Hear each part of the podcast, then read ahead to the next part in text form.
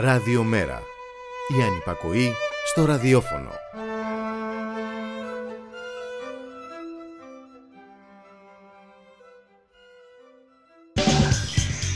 Μεταβάσεις. Η εκπομπή κίνησης ιδεών του Κέντρου Μετακαπιταλιστικού Πολιτισμού.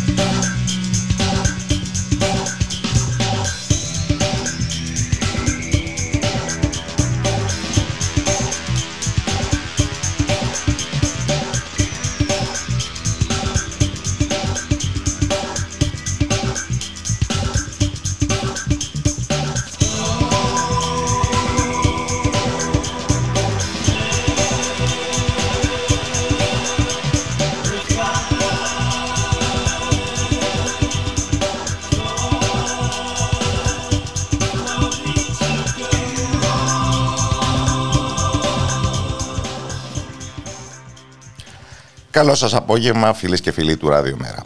Γιώργος Νομικός στον ήχο, Κώστας Ράπτη στα μικρόφωνα. Όπως κάθε Δετάρτη για την εκπομπή κίνησης ιδεών του Κέντρου Μετακαπιταλιστικού Πολιτισμού Μεταβάσεις. Κίνηση ιδεών. Μεγάλη κουβέντα.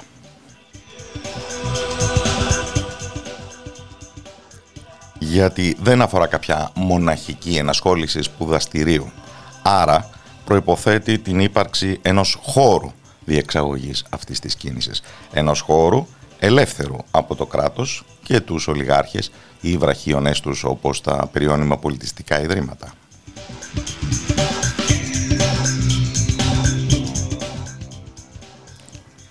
Και προϋποθέτει να υπάρχουν κάποιες ιδέες που να διακινούνται σε αυτόν τον χώρο και όχι η απέραντη ασημαντολογία που μας κατακλείζει από παντού όσοι κάνετε το λάθος να ρίχνετε καμιά ματιά στην ειδησιογραφία μέσα από το smartphone θα έχετε κατακλειστεί λόγου χάρη από την τελευταία λεπτομέρεια σε καθημερινή βάση για τα ενδότερα της Βρετανικής βασιλικής οικογένειας. Φέρνω ένα παράδειγμα.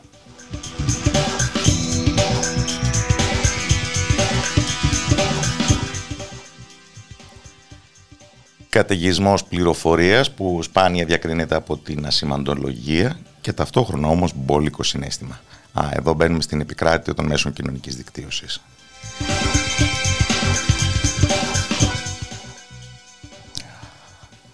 Γιατί βέβαια έρχεται κάποτε η σκληρή υλικότητα των πραγμάτων να μας βγάλει από το σύννεφο της ασημαντολογίας.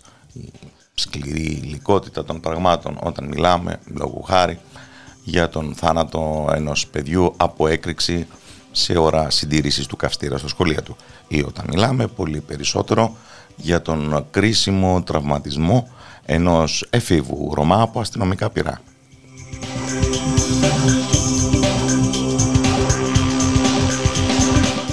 Εκεί βέβαια ο ωκεανός της συναισθηματολογίας πολύ συχνά είναι τοξικός, σαν να υπάρχει ένας διαγωνισμός ε, μισανθρωπίας ανάμεσα στους συμμετέχοντες. Και από την άλλη πλευρά όμως, να την πούμε δική μας αυτή την πλευρά, και από την άλλη πλευρά το συνέστημα που συμπυκνώνεται λόγω χάρη στο γνωστό σύνθημα οργή και θλίψη, δεν ξέρω τελικά πόσο μας βοηθά.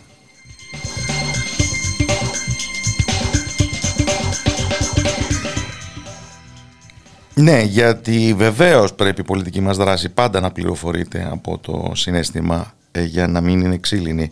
Αλλά χρειάζεται και μία απόσταση από τα πράγματα και μία εμβάθυνση. Όχι αυτή η εντελή ατομική όπως γίνεται στα μέσα κοινωνικής δικτύωσης εκδραμάτιση.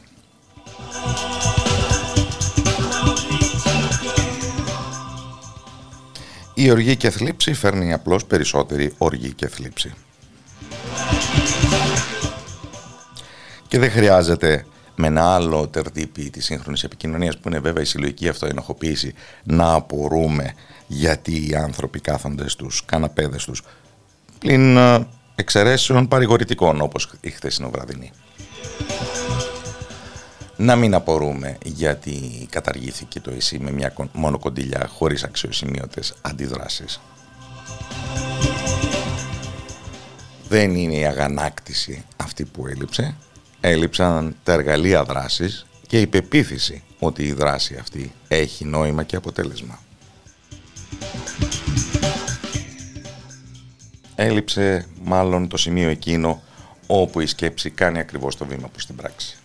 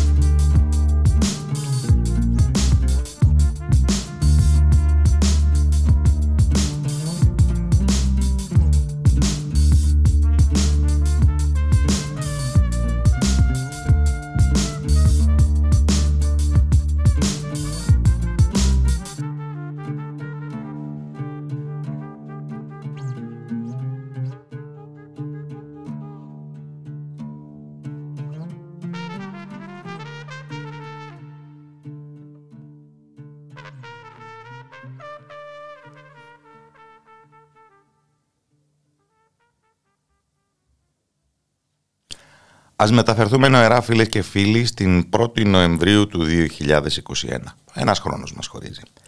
Τότε ο Υπουργός Προστασίας του Πολίτη, κ. Τάκης Θεοδωρικάκος, είχε προαναγγείλει περισσότερες καταδιώξεις με ευθεία στοχοποίηση ομάδων υψηλής παραβατικότητας, όπως είχε πει. Το συζητάμε θεωρητικά, άμα θέλετε, το ζήτημα, τι σημαίνει όλη αυτή η λογική και η ρητορική σε σχέση με αυτό που θα αποκαλούσαμε πολιτικό, ε, συγγνώμη, νομικό μας πολιτισμό. Τις αντιλήψεις μας περί του τι είναι το έγκλημα και τι είναι η αρμόζουσα τιμωρία. Αλλά εδώ έχουμε πολύ συγκεκριμένα αποτελέσματα. Αποτελέσματα τα οποία με βάση τις οδηγίες που είχαν πανηγυρικά εξαγγελθεί δεν μπορούν να χαρακτηριστούν και ως αστοχίες είναι το πρώτο αυτό σημείο που θα ε, ήθελα να σχολιάσει ο πρώτος φιλοξενούμενος της εκπομπής μας σήμερα, ο εγκληματολόγος, αναπληρωτής καθηγητής του Northumbria University, κ. Γιώργος Παπα-Νικολάου, τον οποίο και καλωσορίζω. Καλό απόγευμα από το Ράδιο Μέρα. Γεια σας, καλησπέρα. Τι κάνετε; Τη Βρετανική οικογένεια έπιασα προηγουμένως, τη βασιλική οικογένεια έπιασα προηγουμένως στο στόμα μου και ήρθε η ώρα να μεταφερθούμε, στην, να συνδεθούμε με την επικράτεια της μεγαλειότητάς του. Είναι και εδώ μια πολύ όμορφη κατάσταση. Πράγματι. Ζούμε ενδιαφέροντες. Επειδή όμως το δικό σας βλέμμα είναι σταθερά στραμμένο και στα ελληνικά πράγματα και λόγω ακαδημαϊκής ιδιότητας, αναρωτιέμαι αν η απόσταση σας βοηθά να διατηρείτε την ψυχραιμία σας. Ε, ψυχραιμία δεν ξέρω αν. Ναι, με ψυχραιμία και το επιστημονικό μάθημα, αλλά πλέον φτάνουμε σε ένα σημείο που όταν σχολιάζουμε την άμεση επικαιρότητα δεν είναι σχολιασμός εν θερμό. Έτσι. Δηλαδή, ο πυροβολισμός τώρα του 16χρονου στη Θεσσαλονίκη, έτσι, ο οποίος είναι προχθεσινός, ας πούμε, και ακόμη εξελίσσεται το παιδί στο νοσοκομείο, έτσι, σε κρίσιμη κατάσταση, ε, δεν είναι σχολιασμός εν, εν, εν θερμό. Να πούμε κάποια πράγματα τα οποία πρέπει να υποθούν γι' αυτό, διότι πρόκειται για ένα καρμπόν επεισόδιο. Είναι το ίδιο πράγμα ε, που έγινε με τον, ε, με τον Σαμπάνη, ο οποίος ε, Σαμπάνης δεν είναι πια μαζί μας, έπεσε νεκρός από τις σφαίρες του τώρα το παιδί ε, είναι στο νοσοκομείο, αλλά το, στα χαρακτηριστικά του το επεισόδιο είναι καρμπόν. Αυτό ήταν μια καταδίωξη η οποία δεν έπρεπε να έχει συμβεί, θα έπρεπε να έχει σταματήσει πολύ νωρίτερα. Ε, το θύμα είναι από τις ομάδες που, που στοχοποιούνται είτε λόγω της, ε, του ότι είναι μέλος της, ε, μιας εθνοτικής μειονότητας, είτε επειδή είναι νέος 16χρονος άρα είναι εξορισμού πρόβλημα για την αστυνομία, είτε μια τροχιά καταδίωξη οι οποίες ξέρουμε, αυτό είναι από τις, από τις, από τις λίγες εγκληματολογικές βεβαιότητες, ξέρουμε ότι όταν πάνε στραβά, πάνε πολύ στραβά και έχουν αυτά τα αποτελέσματα. Πρόκειται λοιπόν για ένα καρμπόν ε, επεισόδιο. Ε, το οποίο που θα το αποδώσουμε; Εγώ μάλλον προκατέλαβα τη συζήτηση ενθυμούμενος για την ακρίβεια, το θυμήθηκα με τη βοήθεια της ανακοίνωσης της ΕΛΑΜ ΠΑΣΕ της Πανελλαδικής Συνομοσπονδίας Ελλήνων Ρωμά, τι οδηγίε του ίδιου του πολιτικού προϊσταμένου των μηχανισμών καταστολής. Αλλά υπάρχουν και πάρα πολλοί ενδιάμεσοι κρίκοι. Θα πρέπει να αναφερθούμε σε τι, σε παραβίαση οδηγιών, σε τήρησή τους, σε κουλτούρα του αστυνομικού Μα... σώματος, σε τι απ' όλα; Εδώ υπάρχει ένα, κατά τη γνώμη μου, υπάρχει ένα συστημικό πλέον πρόβλημα το οποίο πρέπει να το συζητήσουμε πολιτικά. Δεν είναι ούτε θέμα εκπαίδευσης των αστυνομικών, δεν είναι ούτε θέμα επίβλεψης από τους προϊσταμένους τους. Εδώ υπάρχει μια σόρευση βίας, έτσι, διότι δεν είναι μόνο αυτά τα περιστατικά τροχές καταδιώξεις ε, ανεξάρτητα από τα χαρακτηριστικά των θυμάτων έτσι, ε, και, και των υπόπτων. Αυτό μπορούμε να το βάλουμε στην εξίσωση σε λίγο. Αυτοί δεν έπρεπε να συμβαίνουν υπό, υπό τις συνθήκες. Αυτό το περιστατικό δεν έπρεπε ποτέ καν να είχε συμβεί. Για ποιο λόγο; Ε, διότι συνήθως αυτές οι καταδιώξεις πάνε στραβά.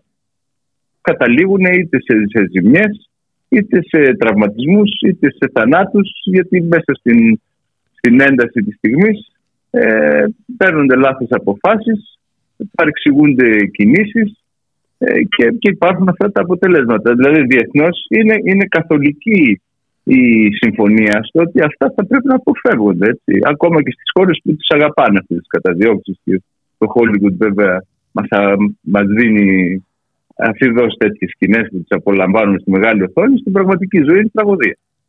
Έτσι. Ακόμα και στις ΗΠΑ η οδηγία είναι ότι αυτό πρέπει να αποφεύγεται. Τι, σε, τι, τίθενται σε κίνδυνο και τρίτα πρόσωπα; Ε, ε, είναι πάρα πολλά. Ε, πέρα λοιπόν από το Εδώ υπάρχουν, υπάρχουν, ναι. υπάρχουν και περισσότερα θέματα. Έτσι. Δηλαδή υπάρχει το θέμα της καταδίωξης, ε, υπάρχει το θέμα της χρήσης του, του όπλου.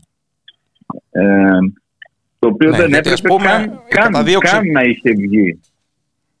Ε, είπανε για, είπε η ανακοίνωση για απόπειρα εμβολισμού. Αυτό βλέπω ότι δεν διασταυρώνεται από, ε, από τις πληροφορίες, δεν επιβεβαιώνεται και σίγουρα ο, ε, ο, ο δικηγόρος που εκπροσωπεί την οικογένεια ήδη έχει πει ότι αυτό δεν...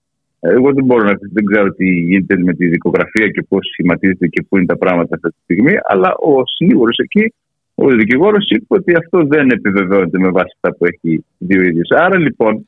Αυτό το και εδώ μπορούμε να μιλάμε για καρμπόν. Και εδώ μπορούμε να μιλάμε για καρμπόν. Όχι μόνο τα περιστατικά αντιγράφουν το, ε, το ένα το άλλο, αλλά και όλη η ρητορική τη συγκάλυψή τους εν τέλει, τη απενοχοποίηση του αστυνομικού οργάνου, πάντα επικαλείται την ανάγκη αυτοάμυνας μπροστά σε άμεσο κίνδυνο και λοιπά που κάποτε είναι εντελώς εφάνταστα. Είναι το οποίο επαναλαμβάνεται. Έτσι, άρα λοιπόν, και γι' αυτό μιλάω ότι εδώ έχουμε τεράστιο πολιτικό πρόβλημα. Αυτή τη στιγμή η ελληνική αστυνομία, έτσι, για, για τους λόγους τους οποίους έχουμε ήδη συνοπτικά αναφέρει, αποτελεί, αποτελεί ένα τεράστιο πολιτικό πρόβλημα, το οποίο πρέπει να αντιμετωπιστεί με πολιτικά ε, μέσα. Έτσι. Υπάρχει, δεν είναι μόνο αυτό το επεισόδιο, για να συνεχίσω λίγο το συλλογισμό που είχα αρχίσει. Δεν είναι μόνο αυτά τα επεισόδια. Είναι το ξύλο που πέφτει στις διαδηλώσεις. Έτσι. Είναι ε, η, η, πρακτικά η, το, το, το, το, δικαίωμα του συνέρχεστε έχει καταληφθεί. Υπά, υπάρχουν διαδηλώσεις τις οποίες δεν επιτρέπεται να ξεκινήσουν καν. δεν είναι τώρα το θέμα των επεισοδίων και των μπαχαλάκιδων. Όχι, όχι, δεν μιλάω γι' αυτό. Εγώ μιλάω για το γεγονό ότι η αστυνομία πλέον επιτίθεται πρώτη. Αυτό είναι η εικόνα που έχω εγώ από εδώ και σχηματίζω. Ότι στο σχηματισμό μιας μιας πορείας, μιας ανοιχτής συγκέντρωσης, η αστυνομία επιτίθεται πρώτη. Είναι παρούσα, όπως το είδαμε να γίνεται στα εξάρχεια, έτσι δεν είναι; Ε, ε, δεν νομίζω ότι κάνω λάθος ή ότι έχω τόσο ανακριβή πληροφόρηση, αλλά η αστυνομία επιτίθεται πρώτη. Αυτό είναι αδιανόητο. Αδιανόητο. Έτσι. Συνεπώς υπάρχει μια σώρευση βίας, κρατικής βίας, δημοκρατικής βίας. Έτσι, μιλάμε για μια χώρα η οποία θεωρητικά είναι έτσι, μια από τις αναπτυγμένες φιλελεύθερες δημοκρατίες της Δύσης. Έχουμε δημοκρατικό και φιλελεύθερο σύνταγμα. Και γίνονται αυτά. Άρα πρέπει να ξεκινήσουμε μια πολιτική συζήτηση για το πώς θα αντιστραφεί αυτό το πράγμα. Έτσι, εγώ θα μπορούσα στους εγκληματολόγους να σας πω κάποια τεχνικά πράγματα, τα έχουμε ξαναπεί. Αρχίζει να γίνεται βαρετό αυτό και υποκριτικό. Δηλαδή ότι με, τεχνικούς, ε, με κάποιες τεχνικές παρεμβάσεις, με επιπλέον διοικητικούς ε, κανόνες, γιατί εκεί πάει. Ο νόμος δεν δίνει λύση. Ο νόμος για την απλοφορία των αστυνομικών είναι κάκιστο. Έτσι θα μπορούσε αυτό με μια τεχνική λύση, με περισσότερη επίβλεψη, κάποιους κανόνες. Είναι, είναι ξεκάθαρα αυτά τα θέματα στη βιβλιογραφία. Πώς μπορείς να σταματήσεις. Μην πυροβολείς. Όταν ο ύποπτος είναι άοπλος, μην πυροβολείς. Όταν έχει ένα ε, όπλο το οποίο δεν, δεν σε απειλείς, δεν είναι πυροβόλο όπλο κτλ. Και, και είναι κάποιος μαζί σου, κράτα το στη θήκη το, το όπλο. Αν είσαι μόνος σου, φώναξε βοήθεια. Μην, μην εμπλέκεσαι με το όπλο. Ε, αν ο ύποπτος είναι σε αυτοκίνητο, μην πυροβολείς. Αν μπορείς να φωνάξεις ε, backup, βοήθεια, μην πυροβολείς.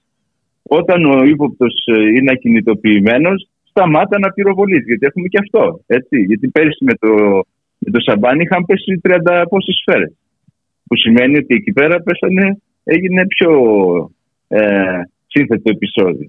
Ο κανόνας είναι αφού άμα τον έχεις εκεί ακινητοποιημένο, τον ύποπτο, άμα σώνει και καλά πρέπει να γίνει χρήση αστυνομικής διαστέτεια, σταμάτα να πυροβολείς. Έχει διαφορά η μία σφαίρα από 32. Έτσι. Τα επιχειρησιακά τέλος πάντων περίπου τα ξέρουμε ποια είναι και μπορούμε να τα πούμε.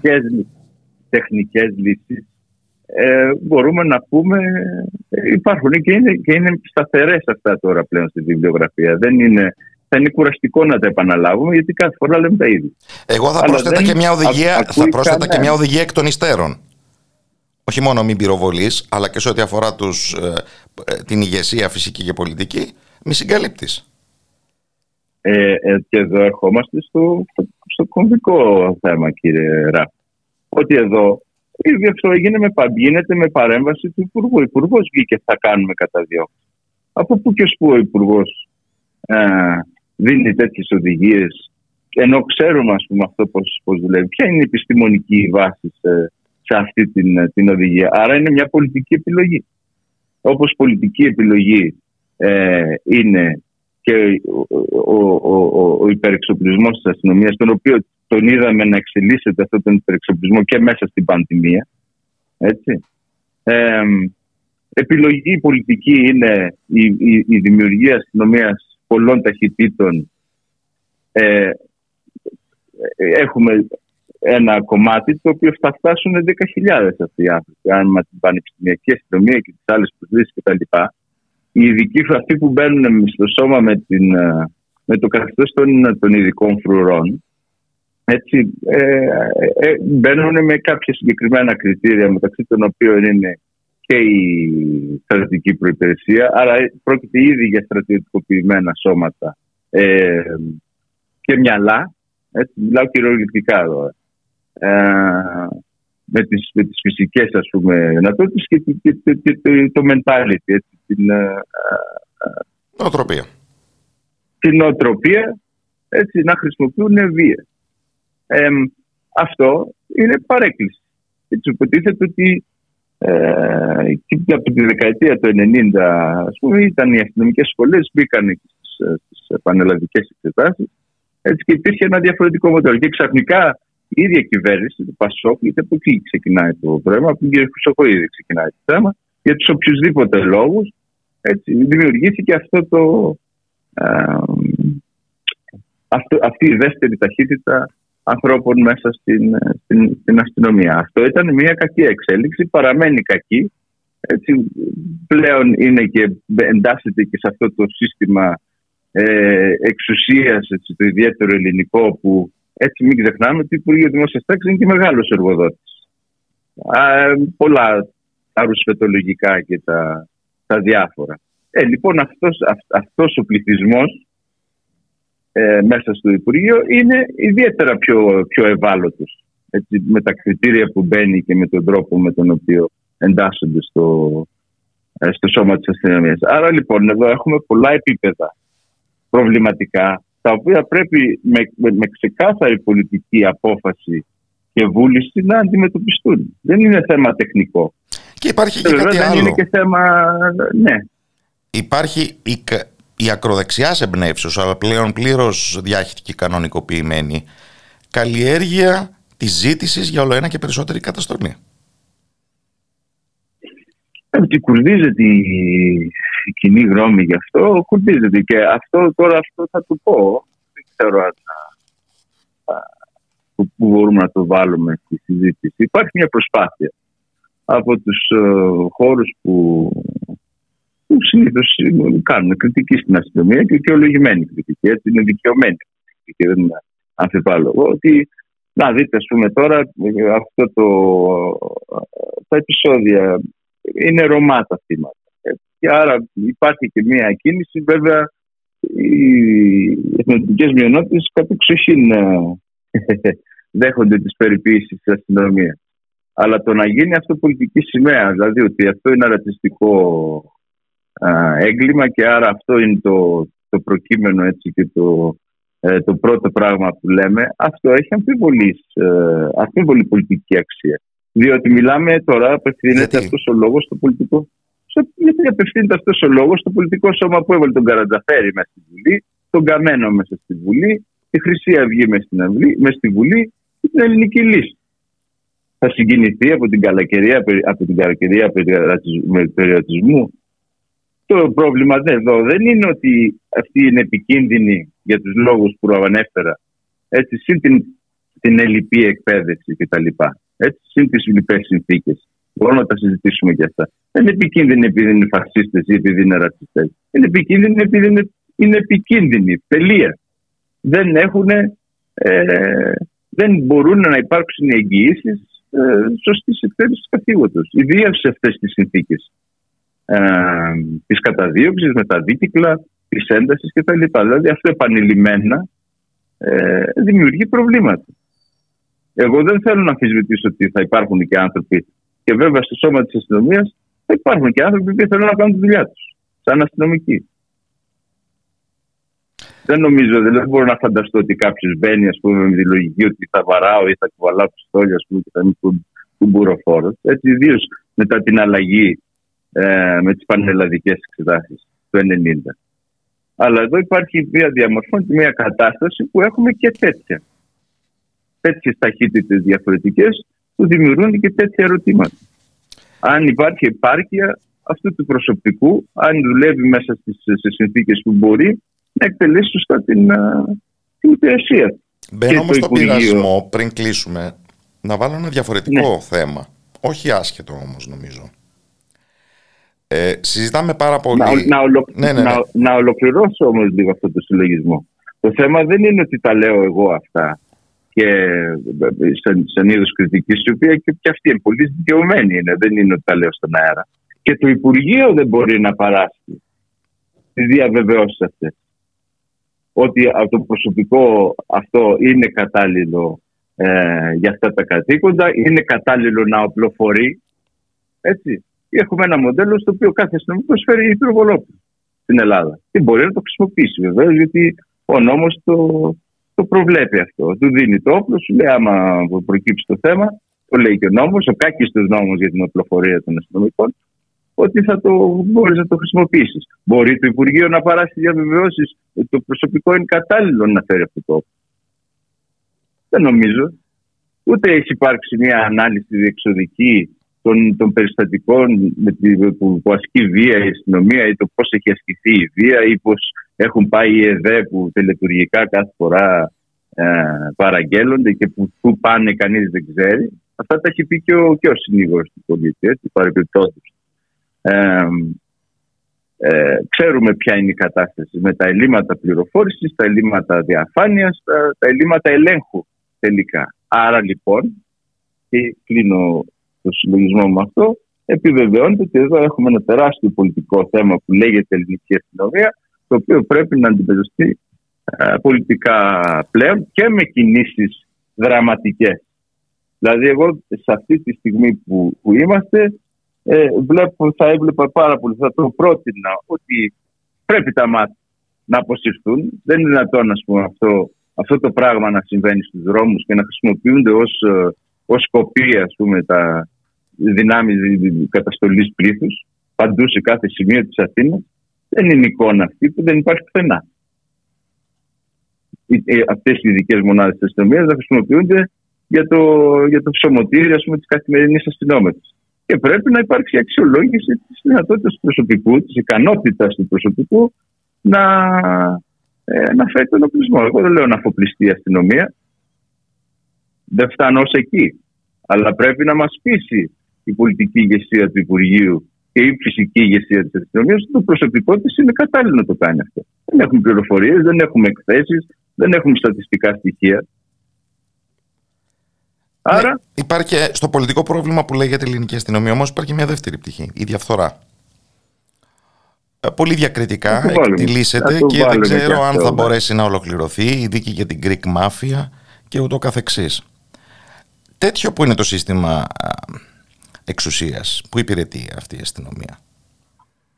Με χαρακτηριστικά ενίοτε συμμορήτικα. Τι διαφορετικό θα μπορούσε να περιμένει κανείς; Ε, αυτό είναι άλλο ένα μεγάλο κεφάλαιο και βέβαια δεν έχουμε πάρει απαντήσεις. Ε, υπάρχει το θέμα της δίκης αυτής, της Μάπια, την οποία αξίζει κανείς να την παρακολουθεί από κοντά. Ε, και υπάρχουν βέβαια και οι ανοιχτές τα συμβόλαια θανάτου, τα οποία εκτελούνται ανά το λεκαντοπέδιο, απαντήσεις που δεν έχουν δοθεί. Έτσι. Ο συνάδελφός σας δολοφονήθηκε μέρα μεσημέρι έτσι, και δεν έχει ακόμα δοθεί απάντηση. Υπάρχει αυτό το, το πήγαινε της, ε, ε, της συζύγου του της, ε, της χείρας, η οποία δεν παίρνει απαντήσεις, αλλά επί της ουσίας δεν έχει δοθεί απάντηση. Άρα λοιπόν και εκεί δημιουργούνται ερωτηματικά για αυτό το, το Η απάντηση πολιτικής και φυσικής ηγεσίας κάθε που τα πράγματα ζορίζουν σε οποιοδήποτε επίπεδο είναι ας ακενώσουμε μια κατάληψη. Ε, καλά, η συνήθιση του. Η, η αρχή μιας υπέροχης φιλίας. Διαχείριση εντυπώσεων. Ε, σε ένα κοινό που ελπίζουμε ότι για πάντα θα έχει αυτή τη ζήτηση καταστολής. Από τη στιγμή που κύλησε το, το αφήγημα περί ανομίας, έτσι όπως το έτρεξε η Νέα Δημοκρατία από το 16, 15, 16 και μετά. Είναι πολύ εύκολο τώρα να στοιχοποιείται οποιοδήποτε ε, οποιοδήποτε, οποιοδήποτε το οποίο η στάση υπενήσεται μια αντίσταση ή αντίδραση. Έτσι, φυσικά θα, θα εκενωθούν καταλήψεις, είναι εύκολη η στόχη αυτή. Έτσι, θα υπάρξουν αυτοί αυτά τα πράγματα. Αυτό είναι εύκολο, περνάει από την κοινή γνώση. Τα συστημικά μέσα ενημέρωσης θα το τρέξουν ε, σύμφωνα με τον τρόπο που, που τρέχει αυτό. Ευπιθέστατα, ναι. Δεν, δεν μπορώ να, να σκεφτώ πώς ε, μπορεί να αντιμετωπιστεί αυτό. Ε, ή μάλλον μπορώ να σκεφτώ αν συνειδητά ε, το τεθεί αυτό το πρόβλημα ως πολιτικό πρόβλημα και υπάρξει πλέον μια ε, συνειδητή και μαζική αν γίνεται αντίδραση και στάση απέναντι στο πολιτικό πρόβλημα που λέγεται αστυνοφία αυτή τη στιγμή. Ας συγκρατήσουμε, Εγώ δεν λέω να Ας συγκρατήσουμε αυτές τις δύο λέξεις που συμπυκνώνουν όλη μας τη συζήτηση. Πολιτικό πρόβλημα. Ευχαριστώ θερμά τον κύριο Γιώργο Παπα-Νικολάου, εγκληματολόγο, αναπληρωτή καθηγητή στο Northumbria University της Μεγάλης Βρετανίας. Καλό απόγευμα από το Ράδιο Εγώ ευχαριστώ. Καλό απόγευμα. Καλή συνέχεια. Mm-hmm.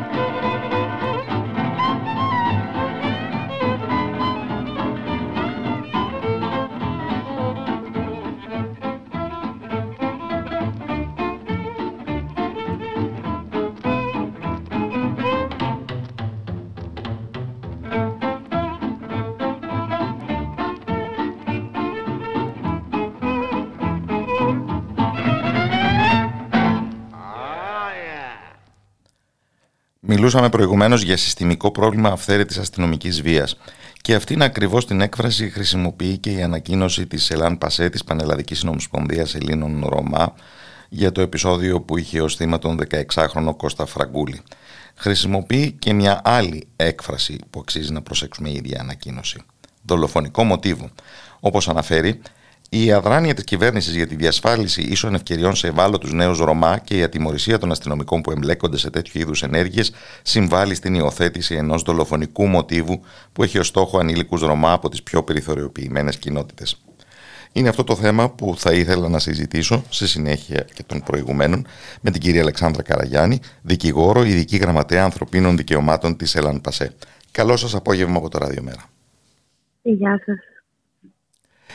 Ε, γνωρίζω ότι έχετε μακρά εμπλοκή σε αυτά τα θέματα και ως εμπειρογνώμονας ε, του Συμβουλίου της Ευρώπης και ως εκπαιδεύτρια αστυνομικών ε, τουλάχιστον σε μια παλαιότερη περίοδο, έτσι δεν είναι; Ναι, σωστά. Δεν την έχω χάσει την ιδιότητα αυτή. Ε, εξακολουθώ να την έχω. Ε, σε κάθε περίπτωση, ναι, δυστυχώς η αστυνομία πολλές φορές μας απασχολεί με έναν αρνητικό τρόπο. Όπως πολύ σωστά το είπατε, πλέον είναι ξεκάθαρο ότι μιλάμε για ένα συστημικό πρόβλημα φέρει της αστυνομικής βίας. Τα περιστατικά ε, της αστυνομικής βίας δεν μπορούν πλέον να χαρακτηριστούν μεμονωμένα. Ε, είναι πάρα πολλά, υπάρχει μια επανάληψη και μια συστηματικότητα ε, των περιστατικών αυτών, οπότε πλέον το πρόβλημα νομίζω ότι είναι προφανές σε όλους μας, αφορά και την κοινότητα των Ρωμά, πλήττει ιδιαίτερα τους πιο ευάλωτους, αλλά όχι μόνο τους ευάλωτους. Δηλαδή πλέον το πρόβλημα αυτό της αστυνομικής βίας αφορά όλη τη χώρα. Υπάρχει τεράστιο ζήτημα. Τα περιστατικά είναι πάρα πολλά. Ε, είδαμε πρόσφατα ε, δημοσιογράφους, ακόμα και δικηγόρους να υφίστανται τέτοιου είδους βία από την αστυνομία. Οπότε νομίζω ότι πλέον έχουμε φτάσει σε ένα σημείο που το μήνυμα θα πρέπει να είναι σαφές. Καμία ανοχή σε τέτοιου είδους ενέργειες. Υπογραμμίζω αυτό που λέτε ότι το πρόβλημα μας αφορά όλους, αλλά σταθούμε, γιατί δεν το κάνουμε και πολύ συχνά στους πιο ευάλωτους. Ε, για ποιο λόγο πιστεύετε έχει, υφίσταται αυτήν την θεσμική πια στοχοποίηση η κοινότητα των Ρωμά; Κοιτάξτε, ε, το Θέλω να πω, για κοινωνικές προκαταλήψεις μπορούμε να μιλάμε χρόνια και χρόνια, αλλά ναι. εδώ υπάρχει ένας παράγοντας θεσμικός. Υπάρχει ένα τεράστιο ζήτημα αυτή τη στιγμή σε σχέση με, το, με τις συνθήκες διαβίωσης πολλών κοινοτήτων Ρωμά, οι οποίες είναι άθλιες, άνθρωποι οι οποίοι ζουν ε, σε συνθήκες ακραίας φτώχειας, σε καταβλισμούς χωρίς νερό, ηλεκτρικό κτλ., αντιλαμβάνεστε ότι αυτή η περιθωριοποίηση είναι ε, σχεδόν δεδομένο ότι θα προκαλέσει, ότι θα οθήσει αυτούς τους ανθρώπους σε παραβατικότητα, σε μικροπαραβατικότητα τις περισσότερες φορές. Πρέπει να το πούμε αυτό, γιατί δεν είναι εικόνα η οποία παρουσιάζεται για εγκληματίες Ρωμά. Μιλάμε για μικροπαραβατικότητα, η οποία όμως υπάρχει στις κοινότητες και είναι απόρρια αυτής της περιθωριοποίησης. Εντάξει, είναι, είναι χρήσιμο πάντα να έχουμε και μία εικόνα της αναλογίας των πραγμάτων. Θέλω να πω, συζητούσαμε προηγουμένως για τις ένοπλες καταδιώξεις. Αν είναι αναλογικό και λογικό σε σχέση με το συζητούμενο κάθε φορά ε, ε, εντελέσει αδίκημα, πρέπει ναι. επίσης να αναδειχθεί. Σαφώς. Απλά το ζήτημα είναι ότι ε, οι Ρωμά έχουν στοχοποιηθεί πολλές φορές άδικα ως ε, η κοινότητα με, που εξάγει μεγάλη εγκληματικότητα κτλ. Από την άλλη έχουμε μια αστυνομία πολλών ταχυτήτων. Ε, μέσα σε αυτή την αστυνομία υπάρχουν ομάδες ε, αστυνομικών οι οποίοι δεν τηρούν τους κανόνες, οι οποίοι δεν είναι ιδιαίτερα εκπαιδευμένοι σε συστήματα ανθρωπίνων δικαιωμάτων, οι οποίοι μαστίζονται από προκαταλήψεις και στερεότυπα, τα οποία τα προβάλλουν στη δουλειά τους και στην επιχειρησιακή τους δράση και δυστυχώς πολλοί από αυτούς τους αστυνομικούς ε, λειτουργούν σαν τιμωροί. Θεωρούν ότι θα καθαρίσουν την κοινωνία, θεωρούν ότι η Ρωμά είναι το πρόβλημα, στοχοποιούν συγκεκριμένες ομάδες. Ε, υπάρχει όμως μια ανοχή για να το κάνουν αυτό έτσι, δηλαδή η ατιμορρησία σε περιστατικά ε, ε, παραβίαση ανθρωπίνων δικαιωμάτων στα οποία μπλέκονται αστυνομικοί, η ατιμορρησία που υπάρχει τους περνάει το μήνυμα ότι μπορούν να κάνουν ό,τι θέλουν. Και με αυτόν τον τρόπο λειτουργούν σαν τιμωροί που θα καθαρίσουν την κοινωνία και ξεχνάνε ότι θα πρέπει να είναι επαγγελματίες. Και όπως ακριβώς είπατε, στην περίπτωση ε, ατόμων οι οποίοι παραβατούν κτλ., η δουλειά σου ε, ξεκινάει και τελειώνει στο να φυλάρει τον άνθρωπο και να κάνεις τα νόμιμα. Ανοχή είπατε, εγώ θα έλεγα ακόμα και ενθάρρυνση από τα πάνω. Ε, ναι.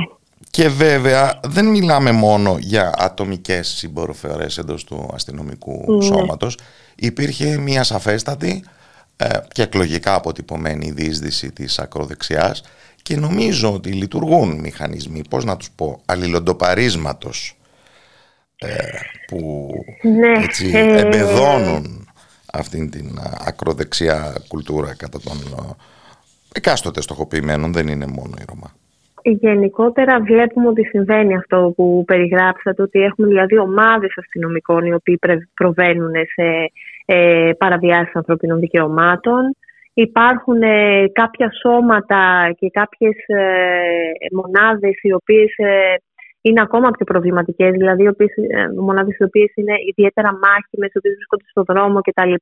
Μπορεί να φέρουν στοιχεία τα οποία είναι, όπως τα περιγράψατε, έτσι, λίγο πιο προβληματικά και λειτουργούν λίγο πιο Άρα αυτό δεν Ε, προκύπτει άναρχα. τυχαία, προκύπτει από την αποστολή και από την εκπαίδευσή τους. Ναι, ε, συμφωνώ με αυτό που λέτε. Απλά και από την άλλη πλευρά, ξέρετε, δεν είναι όλα θέμα εκπαίδευσης. Δηλαδή, κάθε φορά που συμβαίνει ένα τέτοιο περιστατικό, γιατί εδώ, ας πούμε, στην περίπτωση του 16χρονου στη Θεσσαλονίκη, εδώ μιλάμε για εκτέλεση. Έτσι, μιλάμε για ευθεία βολή εξουδετέρωση κατά άοπλου ε, ανήλικου, ο οποίος στρέφεται σε φυγή. Ε, μιλάμε για εκτέλεση. Δηλαδή, αυτό δεν ξέρω τελικά πόσο θέμα εκπαίδευσης είναι. Δηλαδή, η εκπαίδευση έρχεται να ενισχύσει τους επε- επαγγελματίες, να τους δώσει νέα εργαλεία, ε, να τους ε, μάθει νέα πράγματα, να δουλέψει σε κάποια πράγματα που ενδεχομένως ήδη γνωρίζουν. Αλλά τώρα σε τέτοιου είδους περιστατικά δεν νομίζω ότι ε, οι αυτοί, οι, οι, αυτές οι βίες, οι τόσο βίαιες ενέργειες είναι ζήτημα εκπαίδευσης. Δηλαδή νομίζω ότι το πρόβλημα είναι πολύ βαθύτερο. Και Ακαταλληλότητας εξ αρχής. Ναι, και όπως ε, είπατε και εσείς πριν, νομίζω ότι πλέον έχει να κάνει με, με πολιτική απόφαση. Δηλαδή, ο τρόπος με τον οποίο ενθαρρύνουν, ενθαρρύνει η πολιτική ηγεσία της Ελλάδας τέτοιες ενέργειες, ο τρόπος με τον οποίο, για παράδειγμα, επιδοκίμασαν τις ενέργειες των αστυνομικών στη δολοφονία του Σαμπάνη στο Πέραμα. Να σταθούμε λίγο περισσότερο σε αυτό λόγω και της προσωπικής σας εμπλοκής. Ναι, εμείς το είχαμε πει. Το είχαμε πει Εί- μετά τη Είστε η δολοφονία συνήγορος της Σαμπάνη. οικογένειας Σαμπάνη; Ακριβώς, ναι. Το είχαμε πει λοιπόν τότε ότι ο τρόπος με τον οποίο ε, αντιμετώπισε τη δολοφονία Σαμπάνη η ηθική, κυρίως η πολιτική ηγεσία της Ελλάδας, αυτή η συγκάλυψη και η ηθική νομιμοποίηση που επιχείρησε και ο Υπουργός Προστασίας του Πολίτη κατέστησαν για μας προδιαγεγραμμένο ότι θα υπάρξουν παρόμοια περιστατικά που θα καταλήξουν ξανά σε θανάτου. Και επι, επιβεβαιωθήκαμε. Θα σας θυμίσω ε, επίσης ότι το Νοέμβριο του 2021, σε δηλώσεις υπό το τίτλο Μεταρρυθμίσεις στην ελληνική αστυνομία, ο Υπουργός Προστασίας του Πολίτη είχε προαναγγείλει περισσότερες καταδιώξεις σε ομάδες υψηλής παραβατικότητας. Μόλις τον μνημονεύσαμε. Ναι, Ε, φωτογραφίζοντας στην αρχή της έναν τρόπο εκπομπής, του ναι. Ρωμά. Φωτογραφίζοντας τους καταλαβαίνετε Ρωμά ότι όταν- προφανώς.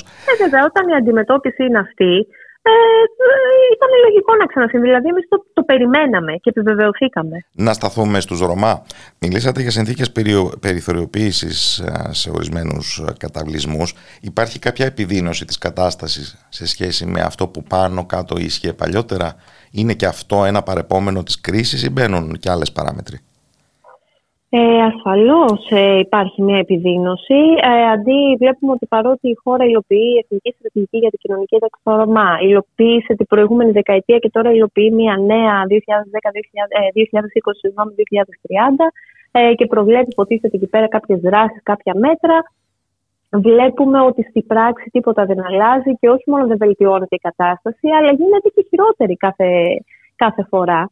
Και αυτό μας προβληματίζει ιδιαίτερα, γιατί τελικά καταλήγουμε στο συμπέρασμα ότι ενδεχομένως όλα αυτά είναι ε, κάποια πράγματα τα οποία προβλέπονται απλά στο χαρτί, αποτυπώνονται στο χαρτί. Είναι ενδεχομένως ένα ευχολόγιο.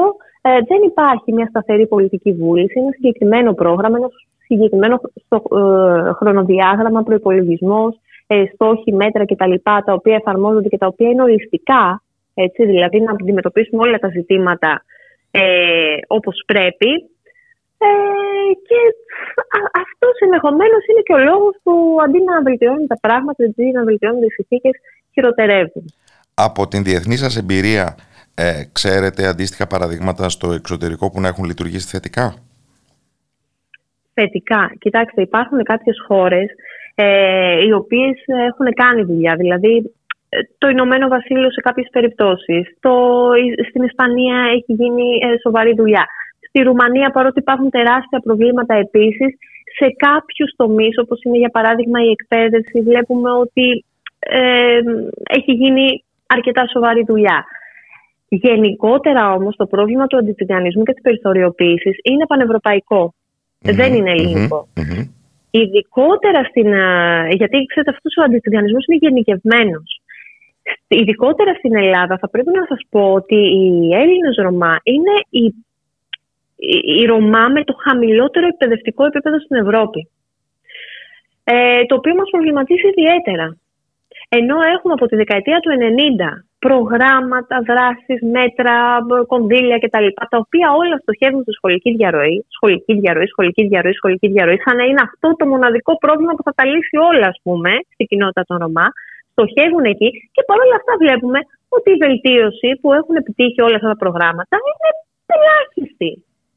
Δεν έχουν κάνει στην ουσία τίποτα. Και λες, ωραία, τι προσπαθούν τόσα χρόνια σε σχέση με τη σχολική διαρροή. Όλα αυτά τα προγράμματα και όλα αυτά τα μέτρα και τα κονδύλια τελικά τι απέγιναν, ας πούμε. Τουλάχιστον αν δόθηκαν εκεί θα πρέπει να δούμε μια διαφορά, την οποία δεν τη βλέπουμε.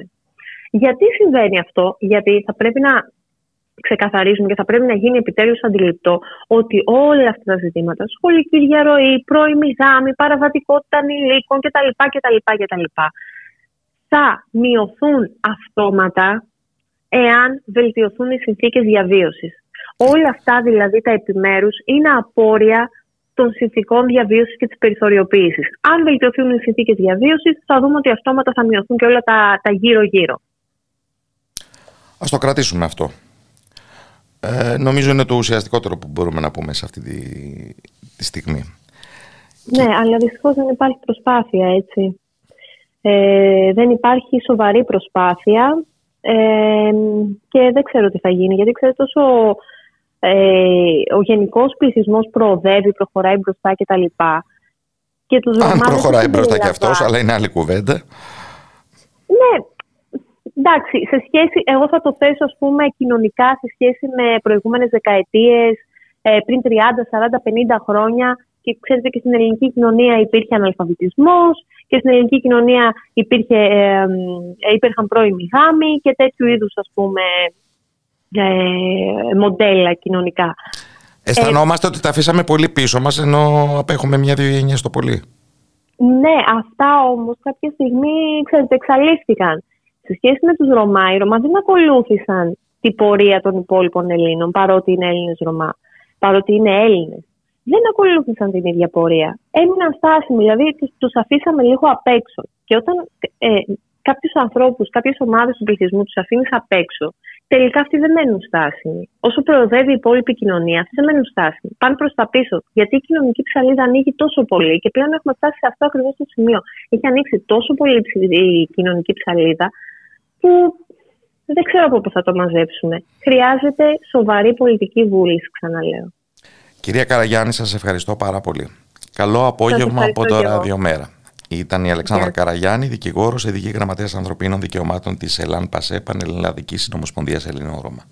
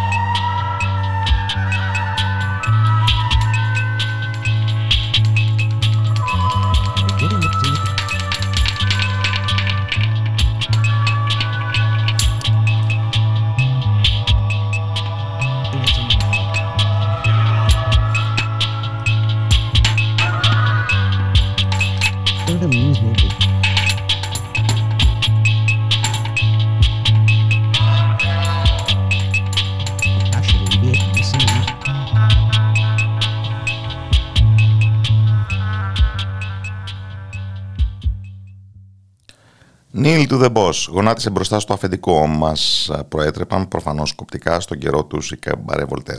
Εμείς όμως σας καλούμε να φανταστείτε έναν κόσμο χωρίς αφεντικά. Διότι ήρθε η ώρα να μιλήσουμε προντόμο. Ανοίξαμε και σας περιμένουμε, όχι ότι ως κέντρο μετακαπιταλιστικού πολιτισμού είχαμε και κλείσει ποτέ ή είχαμε κάτσει σε ησυχία.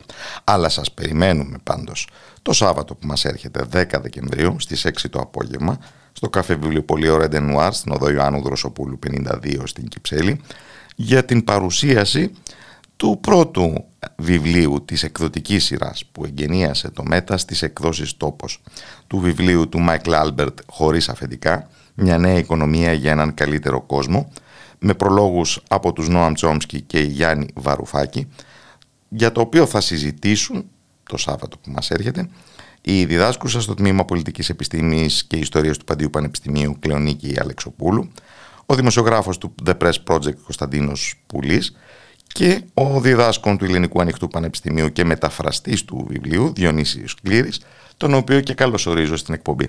Καλό απόγευμα από το Ράδιο Μέρα. Καλό απόγευμα. Σας ευχαριστώ πάρα πολύ για την πρόσκληση για αυτό το πολύ ενδιαφέρον βιβλίο. Τι το καθιστά ενδιαφέρον, ας το παρουσιάσουμε σαν ένα χολιγουδιανό σενάριο σε 27 λέξεις. Σε 27 λέξεις. Ή το, καθιστά ενδια... το καθιστά ενδιαφέρον το θέμα του, χωρίς αφεντικά, αλλά και το ύφος του. Ε, Ω προς το θέμα, ε, ασφαλώς είναι κάτι αρκετά προκλητικό. Ποιος δεν θα ήθελε έναν κόσμο χωρίς αφεντικά ιδίως όταν είναι Δευτέρα το πρωί, 8, 7, 8, 9 η ώρα το πρωί. Αλλά πέρα από αυτό είναι ένα βιβλίο, ε, έχει σαφώς ένα αγγλοσαξονικό στυλ, δηλαδή εμένα προσωπικά μου θυμίζει σαν να είναι ένας αγγλοσάξονας ρήτορας που εκθέτει τις απόψεις του. Ε, έχει πολύ εύκολη γλώσσα και έχει κάπως ένα αναλυτικό τρόπο σκέψης που το πάει βήμα, βήμα, βήμα, βήμα και κάνει μια ε, πάρα πολύ ενδελεχή θόρου, όπως θα λέγανε οι Αγγλοσάξονες, θεώρηση μιας πρότασης που και στην καπιταλιστική αλλά και στην προκαπιταλιστική φάση θα μας φαίνονταν ε, πάρα πολύ σουρεαλιστική.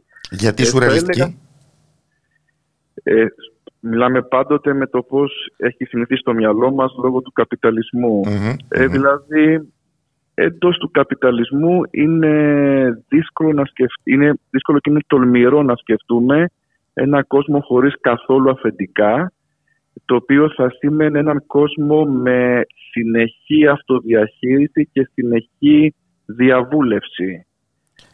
Είναι ε, αγγλοσάξονας ο Μάικλ Άλμπερτ, εμβληματική φιγούρα ε, του ριζοσπαστικού κινήματος και μάλιστα της πιο ελευθεριακής πτυχής τους στις Ηνωμένες Πολιτείες από τη δεκαετία του 60 μέχρι σήμερα. Συνειδητής του γνωστού σε πολλούς ε, ZNet, συνεργάτης ε, του Νόαμ Τσόμσκι, αλλά πολύ αφοσιωμένος νομίζω στο να κάνει αυτό που βρίσκεται ε, εκτός του προφανούς και χρειάζεται μια δυνατή ενεργοποίηση της πολιτικής μας φαντασίας, να το κάνει ένα επεξεργασμένο περίγραμμα οργάνωσης μιας κοινωνίας στην οποία δεν θα υπάρχει ιδιωτική ιδιοκτησία των μέσων παραγωγής. Ακριβώς όπως το λέτε και θα έλεγα αυτό που κάνει το βιβλίο συναρπαστικό για τον αναγνώστη είναι ε, ότι από τη μια, υπάρχει μια ένταση, μια αντίστοιξη, από τη, από τη μια υπάρχει μια ιδέα πάρα πολύ ε, καλά την είπα στο, ας πούμε τολμηρή, μια ιδέα πάρα πολύ τολμηρή. Ε, από την άλλη υπάρχουν 250 σελίδες πολύ λεπτομερούς ε, επιχειρηματολογίας, δηλαδή μια, μια φοβερή λεπτοδουλειά σαν κέντημα η οποία εξετάζει, ε, εξετάζει πώς ακριβώς θα γίνεται μια διαβούλευση. Γιατί ακριβώς το να μην έχει αφεντικά σημαίνει δύο πράγματα. Σημαίνει συνεχή αυτοδιαχείριση ε, αλλά σημαίνει και συνεχείς συζητήσεις.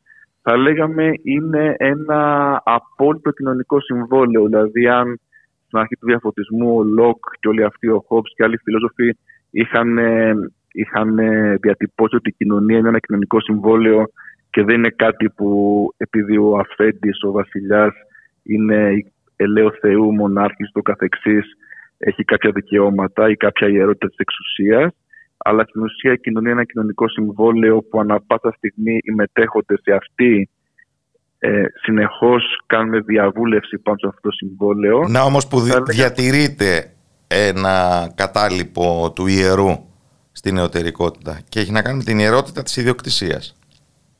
Ακριβώς, ναι. Ακριβώς.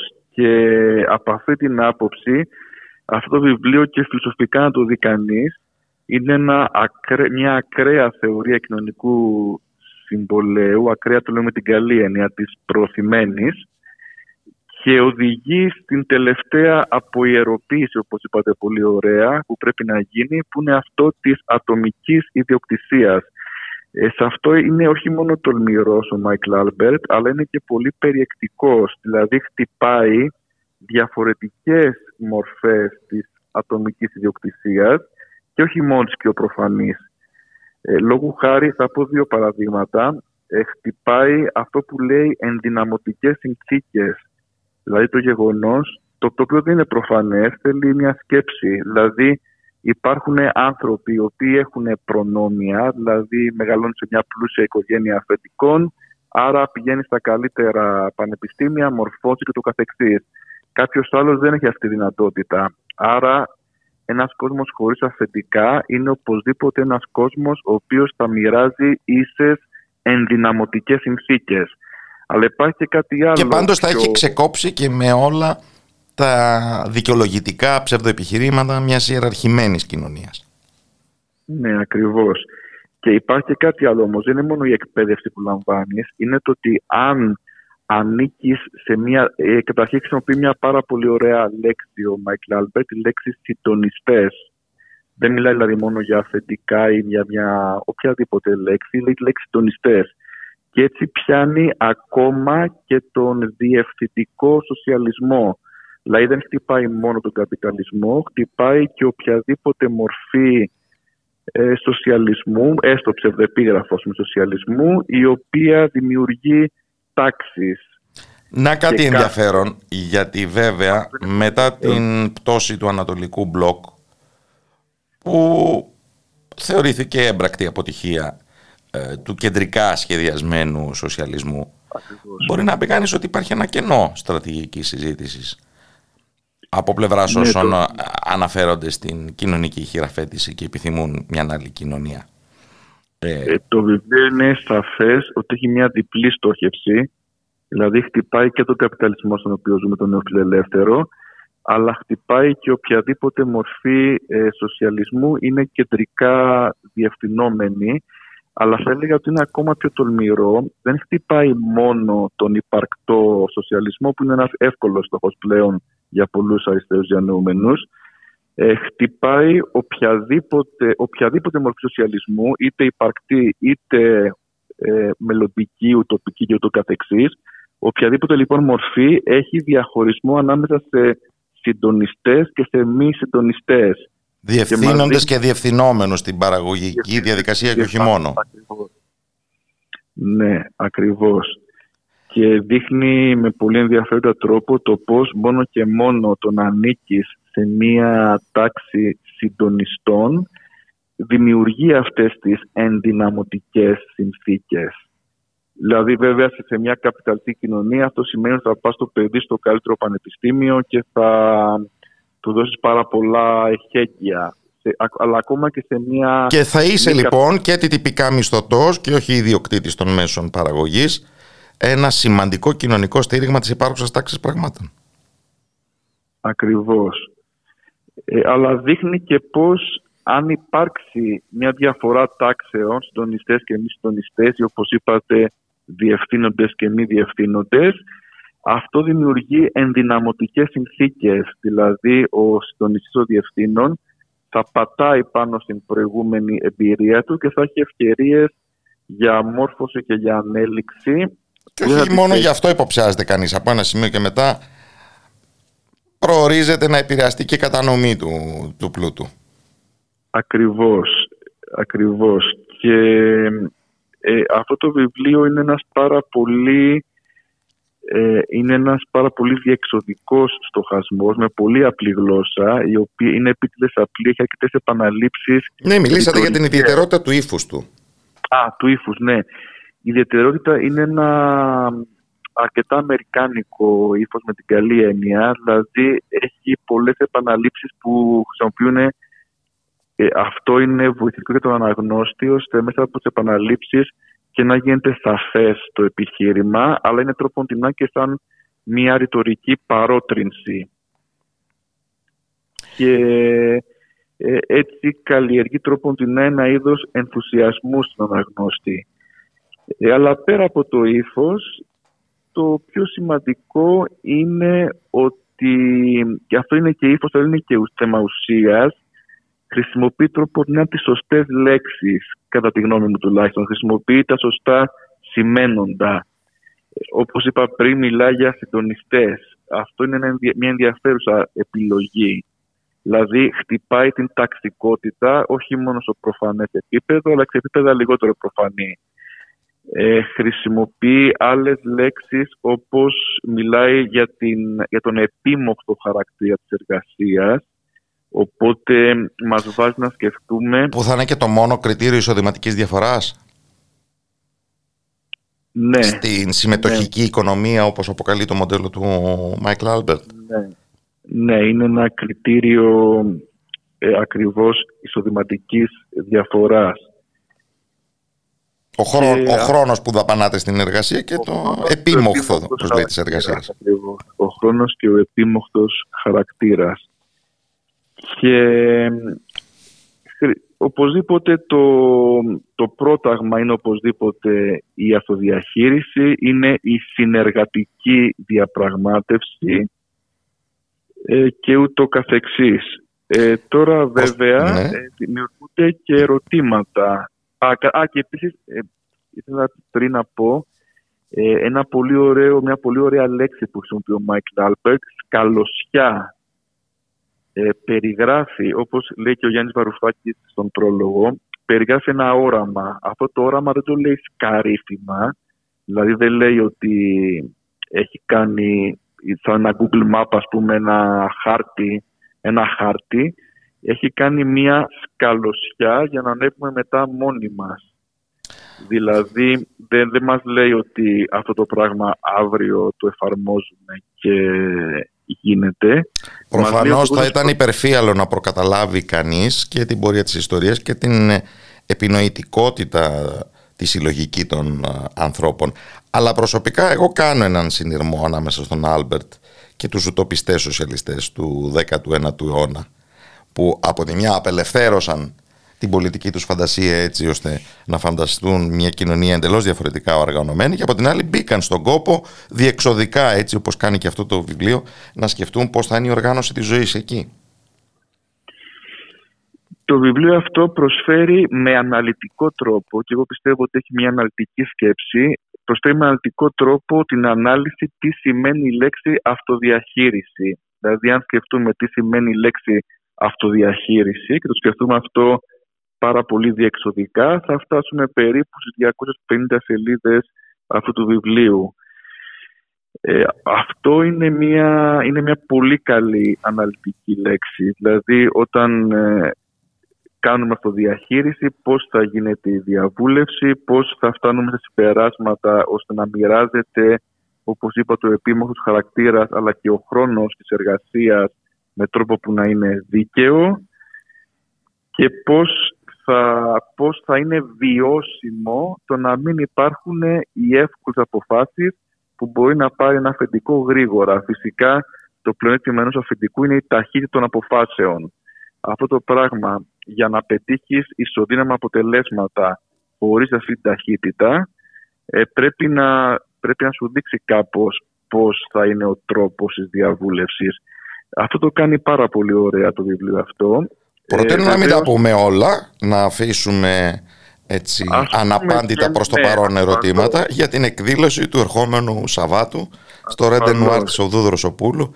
Να όπου... πούμε απλώς ότι η συζήτηση είναι ανοιχτή, δηλαδή η, ε, ένα έλλειμμα του βιβλίου ενδεχομένως, το οποίο αξίζει να γίνει γόνιμος διάλογος και με αυτό ίσως θα κλείσω, είναι ε, ο ρόλος των αγορών. Αν το να μην έχεις αφεντικά σημαίνει επίσης το να μην έχεις αγορές, ε, σημαίνει επίσης το να μην έχεις μηχανισμούς τιμών Ε, είναι κάποια ανοιχτά ερωτήματα που ακριβώς από μια σκαλωσιά το βιβλίο μπορούμε να προσθέσουμε και εμείς τα επιπλέον βήματα αυτής της σκαλωσιάς, επιπλέον μαδέρια, το πούμε έτσι. Ευχαριστώ, ευχαριστώ θερμά τον Διονύση Σκλήρη, μεταφραστή του βιβλίου Χωρίς Αφεντικά, μια νέα οικονομία για έναν καλύτερο κόσμο, του Μάικλ Άλμπερτ, το οποίο εξέδωσε το ΜΕΤΑ στην εκδοτική του σειρά στις εκδόσεις τόπος και θα παρουσιαστεί το Σάββατο στις 6 το απόγευμα στο Ρεντενουάρ του Ρουσοπούλου. Καλό απόγευμα από το Ραδιομέρα.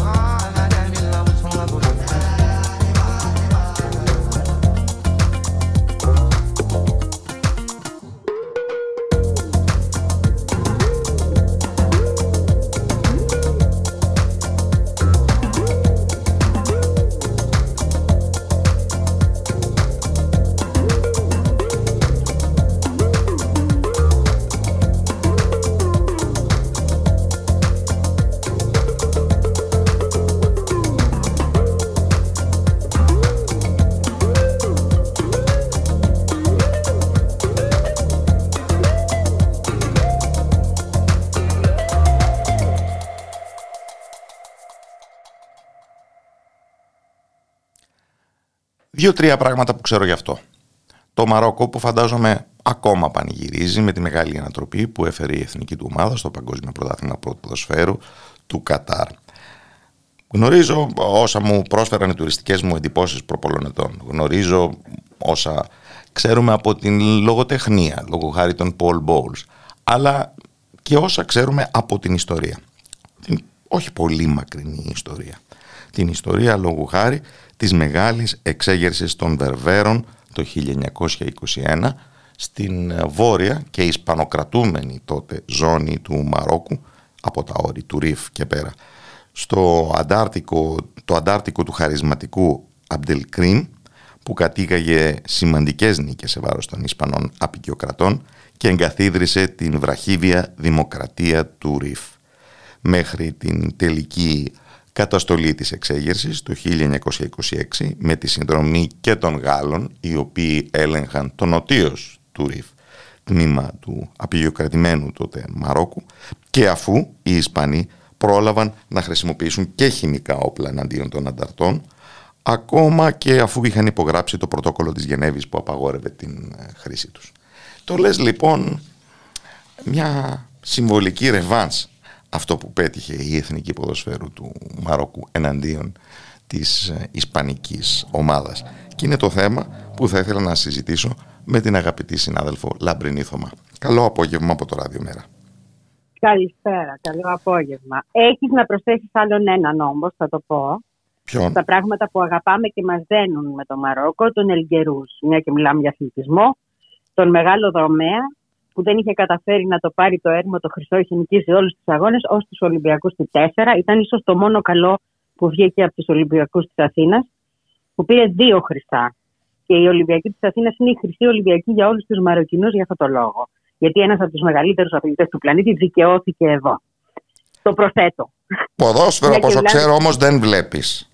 Ούτε και έχεις επισκεφθεί το Μαρόκο. Οπότε είσαι το καταλληλότερο πρόσωπο για να μιλήσουμε για το θέμα της ημέρας και να το χειριστούμε δημοσιογραφικά. Να μιλήσουμε για το ποδόσφαιρο ουσιαστικά και αυτό το, θα έλεγα Κώστα, αυτή τη συνέχεια του Βυζαντινού υποδρόμου. Εγώ έτσι το βλέπω. Τον τρόπο μέσα στον οποίο στα γήπεδα και οι ομάδες και οι λαοί, οι από κάτω του γηπέδου, να το πω έτσι, δείχνουν τις μνήμες, δείχνουν την ε, αντίσταση, δείχνουν τον τρόπο που αντιμετωπίζουν τα γεγονότα. Η από Και κάτω. αυτό έχει φανεί- Γιατί, εδώ, Ναι. γιατί από πάνω και εδώ νομίζω η αναλογία με το Βυζαντινό υπόδρομο είναι πολύ πετυχημένη.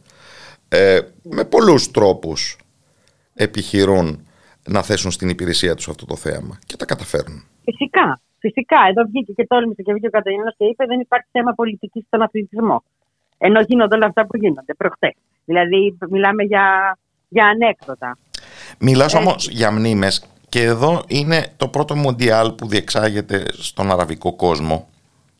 Μέσα, Πάμε σ- και για Ολυμπιακούς από ό,τι διαβάζω. μέσα σε συνθήκες σκοτεινές που τις έχουμε συζητήσει ευτυχώς επαρκώς τις χιλιάδες των νεκρών εργατών στα εργοτάξια του Κατάρ και ούτω καθεξής. Αλλά εδώ συμβαίνει κάτι πραγματικά ενδιαφέρον. Ε, μιλάνε και οι δύο ψυχές του αραβικού κόσμου.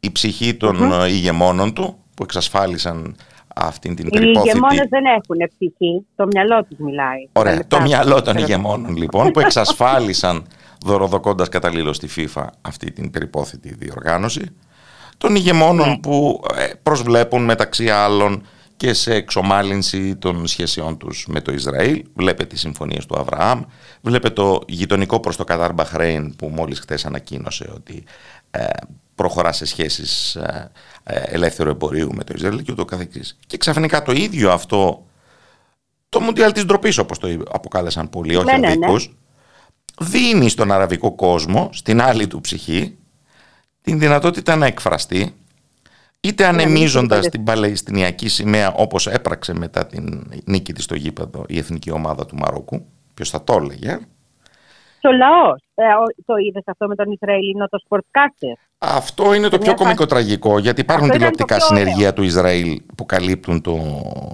το Ναι. Μουντιάλ και απευθύνονται σε ε, θεατές πολύ συχνά, προφανώς Άραβες, ε, με το χαμόγελο στα χείλη για να εισπράξουν στην καλύτερη των περιπτώσεων άρνηση απάντησης γιατί συνήθως εισπράττουν ε, χειρονομίες και βρυσίες. Και αυτή τη φορά μίλησε ο άλλος για την ομάδα του. Δεν θυμάμαι από ποια χώρα ήταν. Και μετά στο τέλος είπε και να ελευθερωθεί η Παλαιστίνη. Και ήταν live η μετάδοση και ακούστηκε στον αέρα. Ναι, πολλά τέτοια. Αυτά είναι πανέμορφα. Πολλά πράγματα. τέτοια αντιμετώπισαν τα Ισραηλινά Ακριβώς. κανάλια. Καλά να πάθουν. Οπότε ε, είναι πραγματικά ε, δύο διαφορετικές όψεις του αραβικού κόσμου που και οι δύο εκδηλώθηκαν ε, πολύ ζωηρά. Τη δεύτερη θα τη φανταζόμασταν τελείως ε, ε, φημωμένη, αλλά όχι. Όταν βλέπεις αυτή την αντίσταση τη λαϊκή και τη μνήμη τη λαϊκή, δεν μπορείς παρά να βγάλεις το καπέλο που λένε οι φίλοι μας οι Γάλλοι, θα πω. Γιατί πραγματικά βλέπεις ότι ο αραβικός κόσμος με όσα έχουν γίνει επί δεκαετίες παραμένει ενωμένος στη βάση. Πολύ περισσότερο από ό,τι θα επιθυμούσαν πολλοί. Και το πρόβλημα με τα Συμπεριλαμβανομένων κράτη του των ηγετών του. Βεβαίως. Και το πρόβλημα με τα κράτη του κόλπου είναι ότι είναι και κατασκευές. Δεν έχουν πάψει να είναι κατασκευές. Είναι κράτη δημιουργημένα από την απεικιοκρατία για συγκεκριμένους σκοπούς. Δεν έχουν, ε, πώς να το πω, κάποια ε, κοινή ταυτότητα πέραν του χρήματος. Και επίσης είναι Τους απόλυτες είναι μοναρχίες, οι μόνες αναπομείνασες στον πλανήτη και είναι ένα είδος δουλοκτητικών κοινωνιών. Γιατί βέβαια η συντριπτική πλειοψηφία όσων κατοικούν σε χώρες λόγω χάρη σαν το Κατάρ είναι μετανάστες χωρίς την υπηκότητα. Και άνθρωποι τους οποίους εκμεταλλεύονται με χιλιάδες τρόπους. Θα θυμίσω μια ιστορία που μου αρέσει να τη λέω, η οποία είναι φρικιαστική, ότι όταν κάποια στιγμή η ε, Φιλιππινέ, η Ινδονήσια, συγγνώμη, σκλάβα, διότι περί σκλάβα σε πρόκειτο, κακομίλησε στην κυρία της Σαουδαράβησας, η κυρία την επέταξε από τον μπαλκόνι, η γυναίκα πέθανε. Και το Σαουδαραβικό ε, δικαστήριο την καταδίκασε σε πρόστιμο 3.000 δολαρίων αντίστοιχο, γιατί φέρθηκε, ξέφυγε από τα μέτρα, ας πούμε. Και πήγε σπίτι της. Όταν μιλάμε για δουλοκρατι- δουλοκτησία, μιλάμε για δουλεία κανονική, μιλάμε για εκμετάλλευση ανθρώπων από άλλα κράτη, είναι στο ακραίο σημείο αυτό που συμβαίνει σε αυτές τις χώρες. Η Σαουδική Αραβία δεν είναι Εμμυράτο, αλλά είναι κοντινό πράγμα.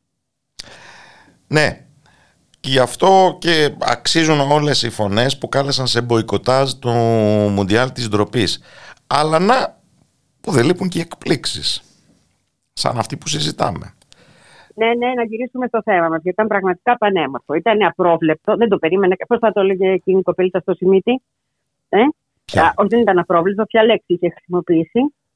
Ότι ήταν ξαφνικό ότι την πήρε τηλέφωνο. Το θυμάσαι εκείνο το σημείο. Δεν μου έρχεται αυτή τη λοιπόν, στιγμή. Λοιπόν, υπήρχε. Ούτε εγώ θυμάμαι τη λέξη αυτή τη στιγμή. Λοιπόν, υπήρχε. Είναι ένα από αυτά τα γεγονότα που Απρόσμενο, δεν τι γίνεται είναι. να συμβαίνει. Δεν γίνεται να συμβαίνει αυτό. Και όμως συνέβη. Συνέβη βέβαια με, με τρομερή αγωνία, γιατί πήγες στα πέναλτι, έτσι. Μμμ. Αλλά ακριβώς γι' αυτό Α, και όμως δεν έχει βλέπεις ήρωα το ποδόσφαιρο. Μα- Μαθαίνω τα βασικά. Κινείσαι Κοίταξε, δημοσιογραφικά, είμαι- ναι. ναι. Είμαι, είμαι καρτιακά οπαδός του ΠΑΟΚ σε σημείο απίστευτο. Το παλιό μας σύνθημα και πολύ αγαπημένο μου Τούμπα, Ιράν, Καμπότη, Βιετνάμ παραμένει σύμβολο αντιαπικιοκρατικού γη- γηπαιδικού λόγου για μένα. Και γι' αυτό ακριβώς αυτά τουλάχιστον προσπαθώ λίγο να τα παρακολουθώ. Όμως εδώ πραγματικά δεν, δηλαδή τι να σου πω, ποιος το περίμενε; Η Εθνική Ισπανία είναι εκτός από μια πάρα πολύ ισχυρή ομάδα και μια ζάμπλουτη ομάδα. Έτσι, οι παίκτες που παίζουν εκεί είναι εκατομμυριούσιοι. Οι παίκτες που παίζουν στην Εθνική Μαρού- Μαρόκου δεν είναι το αντίστοιχο. Αυτό είναι ακόμα ένα πράγμα, το ταξικό, πέρα από το αντιαπικιοκρατικό, πέρα από το, ξέρω εγώ, το outsider που νικάει και αυτό πάντα μας χαροποιεί Πάμε όλους. στο διεθνές ακροατήριο συγκινεί αυτό, ναι. Ε, έχεις και ένα που είναι αντικαπιταλιστικό να το πω. Δηλαδή έχεις ε, τους ζάμπλουτους παίκτες που δεν καταφέρνουν να νικήσουν τους κακομύριτες. Οι οποίοι, εκτός από την εθνική τους σημαία, όπως έχουμε συνηθίσει να βλέπουμε σε τέτοιες περιστάσεις, ανεμίζουν τη σημαία της Παλαιστίνης. Σαν τη γειτονική Και τους όχι μόνο Αλγερία, η σήμερα, οποία όχι μόνο φέτος στις τελετές για τα 60 χρόνια από την ανεξαρτησία της ύψωσε επίσης την Παλαιστινιακή σημαία. Άρα όλο αυτό το, το αποθυμένο της ιστορίας, όλο αυτό το αντιεπικιοκρατικό έχει κάπου να εστιάσει και στις μέρες μας σήμερα. Και όχι μόνο αυτό, έχει και αντίκτυπο στην Παλαιστίνη. Τα παιδιά, τα λιονταράκια, τα καινούρια, έχουν να κάνουν αυτό. Με την αντίδραση του αραβικού κόσμου παντού και μέσα στην Παλαιστίνη. Σε οτιδήποτε θεωρείται από πάνω υποβεβλημένο. Φωλιά των Λονταριών είναι αυτή η νεανική Νεολαίοι. ένοπλη οργάνωση που έχει ξεπηδήσει στη Δυτική Όχθη του Ιορδάνη, μια Δυτική Από τον Όχθη Αύγουστο που περιγράφεται ως ευρισκόμενη στα πρώτη θύρα μιας τρίτης ιντιφάντας σημειωτέων. Είμαστε ήδη νομίζω στην τρίτη επιφάντα. ε, είναι, είναι παιδιά τα οποία λένε τέρμα με τη διαφθορά, τέρμα με τους πουλημένους, τέρμα με τις εξουσίες μας, η πατρίδα μας μετράει. Έχεις ένα νέο αντιαπικιοκρατικό κίνημα ουσιαστικά που ξεκινάει και από τα κάτω, από τα πολύ κάτω και από τα παιδιά, από την νεολαία. Η Παλαιστίνη γι' αυτό θα παραμείνει πάντα πρότυπό μας. Και γι' αυτό θα παραμείνει πρότυπο για τον αραβικό κόσμο, γιατί ο αραβικός κόσμος έχει πάρα πολλά προβλήματα. Τα προβλήματα που έστω κι αν. Να μιλήσουμε για το ίδιο το, το Μαρόκο του βασιλέα Ναι, Μοχάμεντ, Α, και του στενού νομίζω συμμάχου είναι των μια Ηνωμένων πάρα- Πολιτειών. Ναι, ναι. Αυτό πάω να πω. Ότι έχουμε λαούς οι οποίοι, όχι μόνο στο Μαρόκο, σε όλη τη Βόρεια Αφρική καταρχήν, είναι απίστευτα πιεσμένοι. Αυτό που κατή, κατάντησε να το καπελώσουν, αλλά ξεκίνησε ω Αραβική Άνοιξη και μας είχε συγκλονίσει στην αρχή όλους, ήταν η έκφραση ακριβώς αυτών των προβλημάτων. Το Μαρόκο δεν απέχει αυτόν. Και, σα ίσα. και το ίδιο υλικό βρίσκεται ακόμα εκεί. Αυτό που πυροδοτήθηκε Ακριβώς. το 2011. Ακριβώς. Αυτό σημαίνει λοιπόν ότι και αυτές οι νίκες έχουν και ένα καλό. Ότι δίνουν θάρρος στους από κάτω. Όσο και αν ο βασιλιάς βγει τώρα να πει να νικήσαμε, ο λαός ξέρει ποιος νίκησε και πώς νίκησε. Και το- η έκφραση αυτή της αλληλεγγύης προς την Παλαιστίνη δεν είναι κάτι που το κάνει ο βασιλιάς. Είναι κάτι λαϊκό. Και θα έλεγα παλαϊκό, τολμώ να το πω, και ας μην έχω πάει ποτέ στο Μαρόκο, όπως είπες. Λες λοιπόν να βγει Με τη- κάτι, κάτι καλό από το Μουντιάλ της ντροπής; Ήθε. Λαμπρινή Οι Θωμά, λαοί έχουν τρόπο να βγάζουν τέτοια πράγματα. Αυτό, η, η διάσωση της μνήμης, η ύπαρξη της μνήμης, η ζωντανή μνήμη που εμφανίζεται, ναι, είμαστε πως 70-80 χρόνια κοντά σε λίγο από, το, από την άκπα, έτσι. Όλα αυτά είναι πράγματα τα οποία είναι μόνο θάρρος για όλους μας. Είναι μόνο δύναμη για όλους μας. Ειδικά στα μαύρα χρόνια που έρχονται και στην Ευρώπη, με την καταστολή που έρχεται και θα τη δούμε παντού και τέλος και την απαξία ακόμη και στα τελευταία μας δικαιώματα όπως είναι η ελευθερία του λόγου. Αυτά που έρχονται παντού είναι πάρα πολύ άσχημα και που σε αυτά τα καθεστώτα θα σημαίνουν και χιλιάδες ζωές. Λαμπρινή Θωμά, σε ευχαριστώ πολύ. Καλό απόγευμα από το ράδιο Μέρα. Καλή δύναμη και, πα- και ελευθερία στην Παλαιστίνη. Να το ξαναπούμε κι εμείς. Κάτσε. Το είπαμε και στην ε, πολύ πρόσφατη εκδήλωση του ΜΕΤΑ για την Διεθνή ημέρα αλληλεγγύης στον Παλαιστινιακό λαό. Να είσαι καλά. Ευχαριστώ εγώ. Καλό απόγευμα.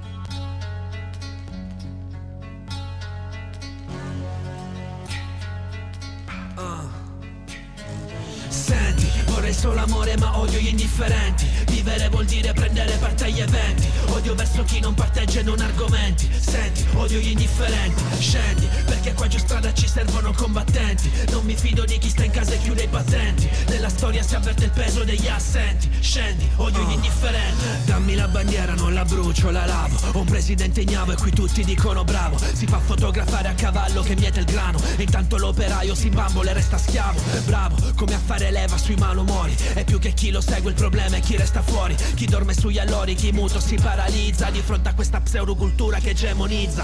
Hai preso posizione a colpi di bastone. Lo faccio con passione, non temo la prigione. Da Regina Celi fino a San Vittore. Con le manette polse in testa la rivoluzione. Senti, vorrei solo amore ma odio gli indifferenti. Vivere vuol dire prendere parte agli eventi. Odio verso chi non parteggia e non argomenti. Senti, odio gli indifferenti. Scendi, perché qua giù strada ci servono combattenti. Non mi fido di chi sta in casa e chiude i battenti. Nella storia si avverte il peso degli assenti. Scendi, odio gli indifferenti. Dammi la bandiera, non la brucio, la tingo. Rossa come il mio cuore, il pensiero da cui attingo. Prendi una posizione anche contro il mio comunismo E ricorda bene l'indifferenza e parassitismo. La massa ignora da parte il destino al fato. Alla fine si sente vittima assolta dal suo reato E piange senza fiato Come se avessero mai provato a muovere un dito per il loro stato. Non mi affido al caso, mi affido all'intelligenza. Non c'è provvidenza, è l'uomo che agisce pensa. Tu puoi colpirmi più forte per farmi male Ma non impedire al mio cervello di funzionare. Acque nere riversano sulla via Detriti, fango e follia. La città non è più mia, la città non è più tua. In una democrazia l'indifferenza bulia Non è vita, è vigliaccheria. Chiudimi in una cella, puntami quel fucile. Io non sarò mai come una di ste pedine Nessuno reprime, un uomo che si esprime. Gramsci sono un dito nel culo del regime. Senti, vorrei solo amore ma odio gli indifferenti. Vivere vuol dire prendere parte agli eventi Odio verso chi non parteggia e non argomenti Senti, odio gli indifferenti Scendi, perché qua giù strada ci servono combattenti Non mi fido di chi sta in casa e chiude i battenti Nella storia si avverte il peso degli assenti Scendi, odio gli indifferenti Το μισό τους αδιάφορους του Αντώνιο Γκράμψη το είχατε ακούσει ποτέ σε ήχους ραπ. Ίσως αποτελεί και αυτό έναν απρόσμενο δείκτη της επικαιρότητας της σκέψης του μεγάλου Ιταλού μαρξιστή. Αλλά αυτήν την επικαιρότητα θέλησε να αναδείξει από έναν άλλο δρόμο ένα βιβλίο που προλίγου κυκλοφόρησε στα ελληνικά το ποιος σκότωσε τον Γκράμψη του δημοσιογράφου Δημήτρη Τελειολάνη που ε, εκδόθηκε από τις εκδόσεις Στοχαστής. Καλώς ορίζω λοιπόν τον Δημήτρη Τελειολάνη στην εκπομπή. Καλό απόγευμα από το Ράδιο Μέρα. Καλό απόγευμα και σε σένα και στους ακροατές σου Κώστα.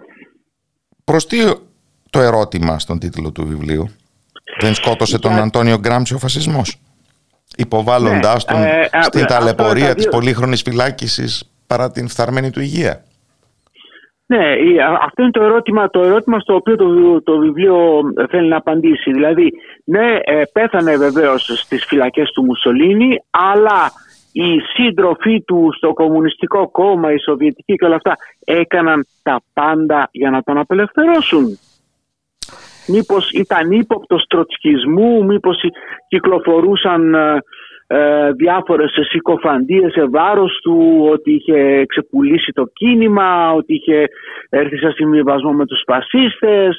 Όλα αυτά τα αναφέρει το βιβλίο, τα καταγράφει συστηματικά και ε, βλέπουμε διαπιστών... Ναι. Επικαλούμενο τι πηγές; Ε, τις, τις ιστορικές πηγές που έγιναν τις, ε, τις έρευνες που έκαναν, που έκαναν οι Ιταλοί ιστορικοί, κυρίως εκείνοι του Ινστιτούτου του Γκράμψη, μετά το θάνατο του Παλμίνο Τολιά το 1964 και μετά τη δημοσίευση όλου, όλου του περιεχομένου των τετράδιων της φυλακής.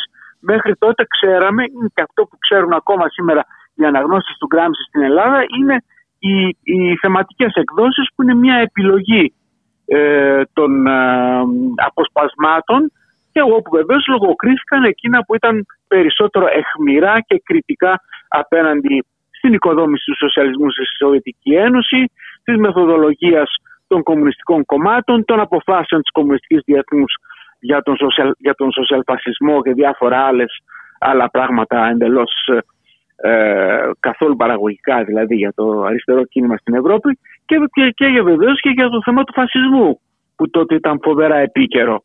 Και τώρα του φασισμό που στα γεννήματά mm. του άλλες μορφές ε, του Ιταλικού κομμουνιστικού κινήματος όπως ο Μποντίρακο τον είχαν υποτιμήσει εντελώς. Ακριβώς, ναι. Ο, ο Μπορντίγα που είναι ο, ο πραγματικός ιδρυτής ναι, ο πραγματικός ιδρυτής του Ιταλικού ΚΚ, βεβαίως τον είχε υποτιμήσει. Θεωρούσε ότι είναι μια αλλαγή κυβέρνηση, αστικής κυβέρνησης που εμάς μας αφήνει αδιάφορο, αφού εμείς δεν θέλουμε καμία αστική κυβέρνηση. Αλλά η αλήθεια είναι ότι και η κομμουνιστική διεθνής δεν έχει καταλάβει καλά τι πράγμα είναι αυτό. Μόνο ο Γκράμι από τη φυλακή κατάφερε να ε, έθεσε το, τουλάχιστον το θέμα του τι πράγμα είναι αυτός ο φασισμός και πώς πρέπει να αντιμετωπιστεί. Έθεσε το θέμα της αντιφασιστικής ενότητας, ε, μιας συνταγματικής ε, συνέλευσης μετά την πτώση του φασισμού, άρα συμμαχία με τα αντιφασιστικά κόμματα. Όλα αυτά τα έθεσε ο Γκράμς από τη φυλακή, ενώ το Κομμουνιστικό Κόμμα ακόμα ήταν yeah, πάμε να κάνουμε σοσιαλιστική επανάσταση ενώ είχε θριαμβεύσει ή ήδη είχε θριαμβεύσει ο Μουσολίνη και όλοι οι, οι κομμουνιστές ήταν στις φυλακές ή στην εξοδία στο Παρίσι.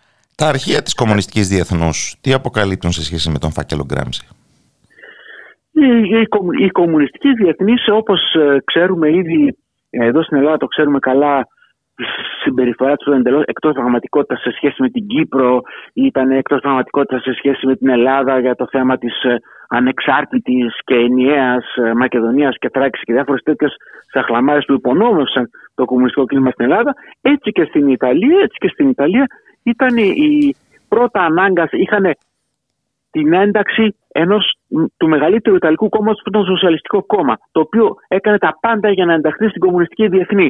Δεν το θέλανε όμως γιατί είχε τους ρεφορμιστές μέσα. Και ο, ο Λένιν έβαλε τα 20, 21 όρους για, για την ένταξη στη Διεθνή, ειδικά για τους Ιταλούς Σοσιαλιστές. Όταν όμως είδαν ότι το Κομμουνιστικό Κόμμα το οποίο και γεννήθηκε από διάσπαση από τους σοσιαλιστές, ήταν ένα μικροσκοπικό κόμμα, είχε κερδίσει ένα μικρό κομμάτι της εργατικής τάξης, συνέχισαν το, το φλερτ με τους σοσιαλιστές. Ε, αποφασίστε ρε παιδιά, τι θέλετε τελικά. Ε, ε, ε, ε άτσαλη, άτσαλη διαχείριση των Ιταλικών πραγμάτων όπως έγινε και άταλη διαχείριση και των Γερμανικών που έφερε, που έφερε φοβερή, φοβερές καταστροφές και ακύρωσε την υπόθεση μιας ε, επανάστασης όπως η Οκτωβριανή στη Δυτική Ευρώπη που κάτι που ήλπιζαν πάρα πολύ οι Μπολσεβίκοι για να τους δώσει λίγο λίγο περιθώριο κινήσεων. Ναι, ακριβώς. Ακριβώς, αλλά δυστυχώς δεν, δεν, δεν, δεν συνέβη ποτέ. Μέχρι τώρα ξέραμε τον ε, Γκράμψη εικόνισμα. Καταλαβαίνω καλά ναι. από το βιβλίο ότι ε, ενώ ακόμα βρισκόταν στη ζωή και ήταν βέβαια κρατούμενος του φασισμού ο Γκράμψη ήταν για πολλούς συντρόφους του και ένα βάρος ή αντικείμενο Ήτανε... υποψίας; Βεβαίως, ήταν κυκλο... ναι, βεβαίως, ήταν ιδιαίτερα ε, στη Μόσχα ε, κυριαρχούσε η υποψία ότι ήταν τροτσκιστής ε, γιατί είχε τολμήσει, είχε τολμήσει να, να, να, να στείλει επιστολή όταν πριν συλληφθεί, λίγο πριν συλληφθεί, να στείλει επιστολή στην, ε, στην ηγεσία του Πολσεβικού κόμματος να τους πει όταν έχει ξεσπάσει η διαμάχη Τρότσκι Στάλιν να πει ναι βεβαίως εμείς είμαστε το κόμμα μας είναι με την πλειοψηφία ε, του Σοβιετικού κόμματος, δηλαδή με τον Στάλιν αλλά βεβαίως δεν μπορούμε να, να αποδεχτούμε ας πούμε και να εγκρίνουμε το να χρησιμοποιείτε κατασταλτικές μεθόδους εναντίον της μειοψηφίας. Δεν είναι πράγματα αυτά σωστά. Ε, και αυτό, αυτή η κριτική που άσκησε. Ήταν ήδη πολύ. Τον, τον στιγμάτισε, τον στιγμάτισε ως, τροτσκιστή και δεν, δεν, δεν τον έβλεπε με καλό μάτι η Σοβιετική. Ε, παρόλο που τυπικά παρέμενε ο ηγέτης του Ιταλικού ΚΚ, έστω και στη φυλακή. Όλα αυτά καταγράφονται με λεπτομέρειες, θα, όπως διάβασες και εσύ, με ντοκουμέντα, με μαρτυρίες οι οποίες ίσως να είναι και λίγο βαρετές για τον αναγνώστη, αλλά τις θεώρησα αναγκαίο να τα βάλω όλα το πλήρες κείμενο κλπ. Γιατί ο, ο Έλληνας καναγνώστης και καλά κάνει είναι καχύποπτος. Γιατί διαβάζουμε βιβλία ε, κακομεταφρασμένα, ε, ενδεχομένως και ε, βλαστογραφίες και παρερμηνίες κλπ. Ενώ εδώ πέρα θέλησα να είμαι ξεκάθαρος από την αρχή μέχρι το τέλος για να μην, να μην υπάρχει κανένα περιθώριο, ελπίζω τουλάχιστον, να υπάρχει κανένα περιθώριο αμφισβήτησης αυτών που καταγράφω, των γεγονότων που καταγράφω και των τοποθετήσεων του Γκράμψη που παραθέτω. Ποια επικαιρότητα, πέρα από το ιστορικό ενδιαφέρον, αντιλαμβάνεσαι στο ότι έχει το συγγραφικό σου εγχείρημα; Κοίταξε, η επικαιρότητα είναι ιστορική με την έννοια ότι εγώ θεωρώ ότι αν ε, ότι ο Γκράμψη ήταν, όπως και εσύ είπες προηγουμένως, ο Γκράμψη ήταν ένας μεγαλύτερος μαρξιστές και κομμουνιστές ε, ε, της Ευρώπης. Ε, νομίζω ότι αν πραγματικά η πορεία του, αν αυτά που τώρα εγώ αναφέρω στο βιβλίο ήταν γνωστά ήδη στη δεκαετία του 30 του περασμένου αιώνα, ξέρω εγώ, ας πούμε, ε, σίγουρα η πορεία του, τουλάχιστον του Ιταλικού Κομμουνιστικού Κόμματος που ήταν ε, ήταν, ήταν από τα πιο σημαντικά μαζί με το γερμανικό ας πούμε όταν έγινε η πρωτοβρανή επανάσταση θα ήταν, θα ήταν διαφορετική θα υπήρχε, θα υπήρχε ένας διάλογος ε, πιο ουσιαστικός ανάμεσα στους ε, Ευρωπαίους κομμουνιστές και τους Ρώσους ε, η πορεία ενδεχομένως και της Σοβιετικής Ένωσης να ήταν διαφορετική. Δηλαδή είναι, βιώσαμε το τραύμα μιας λογοκρισίας ε, οδυνηρής, οδυνηρής. Και επειδή τώρα το αριστερό κίνημα, όπως ξέρουμε πολύ καλά, είναι σε μια κατάσταση αναζήτησης ε, όχι μόνο περιεχομένου αλλά και μεθόδων και κοιτάει και κριτικά και την ιστορία του, ε, θεώρησα σκόπιμο αυτό το, το κομμάτι το οποίο δεν το θεωρώ καθόλου δευτερεύον να γίνει γνωστό. Να, στην, στην Ιταλία είναι ήδη γνωστό γιατί όπως θα πρόσεξες χρησιμοποιώ, ε, χρησιμοποιώ σχεδόν αποκλειστικά Ιταλική βιβλιογραφία. Αλλά είναι καιρός να, να, να, να γίνει γνωστό και στην Ελλάδα νομίζω. Πράγματι είναι καιρός Πόσο μάλλον που η εικόνα μας του Γκράμψη είναι λυψή. Είναι ναι. ε, η εικόνα ε, των ανθολογημένων κειμένων από τα τράδια της φυλακής. Και τίνουμε να ξεχνάμε ότι ο Γκράμψη δεν ήταν μόνο ένας σπουδαίος θεωρητικός που ασχολήθηκε με το πρόβλημα της ηγεμονίας, με τα προβλήματα της κουλτούρας και ούτω καθεξής. Ήταν ο ίδιος ένας ενεργός πολιτικός δρόν. Ακριβώς. Ακόμα και, πίσω από τα σίδερα της φυλακής όσο το μπορούσε. Πόσο μάλλον πριν. βέβαια με, με, με, με, με ικανότητα ανάλυσης της, της πολιτικής κατάστασης πολύ, μεγαλη, πολύ μεγαλύτερη από τους, από τους συντρόφους του που ήταν ε, ή στην εξορία ή στην παρανομία στην Ιταλία. Αυτό, αυτό ακριβώς είναι το πρόβλημα, κατάλαβες. Δηλαδή ε, ε, η αντιμετώπιση του φασισμού θα μπορούσε, θα μπορούσε η σωστή αντιμετώπιση του φασισμού, η δημιουργία ενός αντιφασιστικού μετώπου που αποφασίστηκε πότε το 1937 από την Κομμουνιστική Διεθνή, άμα γινόταν δεκαετία του 20, σίγουρα η ιστορία της Ευρώπης και της Ευρωπαϊκής Αριστεράς και του Κομμουνιστικού Κίνηματος θα ήταν διαφορετική. Αλλά εδώ πέρα βλέπουμε μια συνεχή, ε, πώς να το πούμε, αδιαφορία ή προκαταλήψεις ή λογοκρισία απέναντι στον Γκράμψη. Και ήρθε η ώρα, ήρθε η ώρα ο αναγνώστης που ενδιαφέρεται για την αριστερά και για τον Γκράμψη να μάθει, να, μάθει να, να πάρει το πραγματικό μήνυμα του, του μεγάλου αυτού στοχαστή. Είναι πάντα μια καλή ευκαιρία να διαβάζουμε Αντώνιο Γκράμψη. Οπότε ακριβώς. εγώ δεν μένει παρά να ευχηθώ να συναντήσει το βιβλίο όσο περισσότερους αναγνώστες γίνεται. Η, η αλήθεια Κώστα όμως είναι να σου, πω, να σου πω κάτι. Η αλήθεια είναι ότι όταν το σχεδιάσαμε με τον εκδότη, τον το Λουκά Ξελό, τον εκδόσεων στοχαστής, λέγαμε σε ποιον ενδιαφέρει τέτοιο βιβλίο, άντε ας πούμε να, πώς να είναι 100, 150, άντε 200 ας πούμε ε, γκραμψικοί ή άνθρωποι που ενδιαφέρονται για τον γκράμψη στην Ελλάδα. Ε, τέλος πάντων ας το βγάλουμε γιατί α, αυτή να ικανοποιήσουμε αυτούς που να, ενδιαφέρει την εκπομπή μεταβάσεις. ναι, πηγαίνει μια χαρά το, το, το, το, Ενδιαφέρον.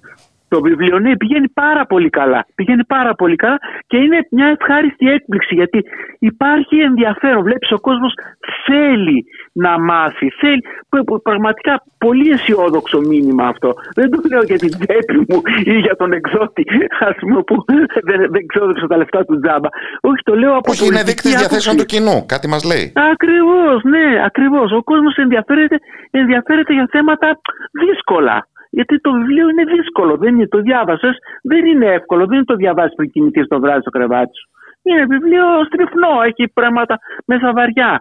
Οπότε πρέπει να, να το μελετήσεις λίγο προσεκτικά. Και όμως πηγαίνει μια χαρά. Πραγματικά με ευχαριστή έκπληξη. Ωραιότατα. Ευχαριστώ πολύ τον Δημήτρη Δελουλάνη. Καλό απόγευμα από το Ραδιομέρα. Εγώ σε ευχαριστώ και καλή συνέχεια.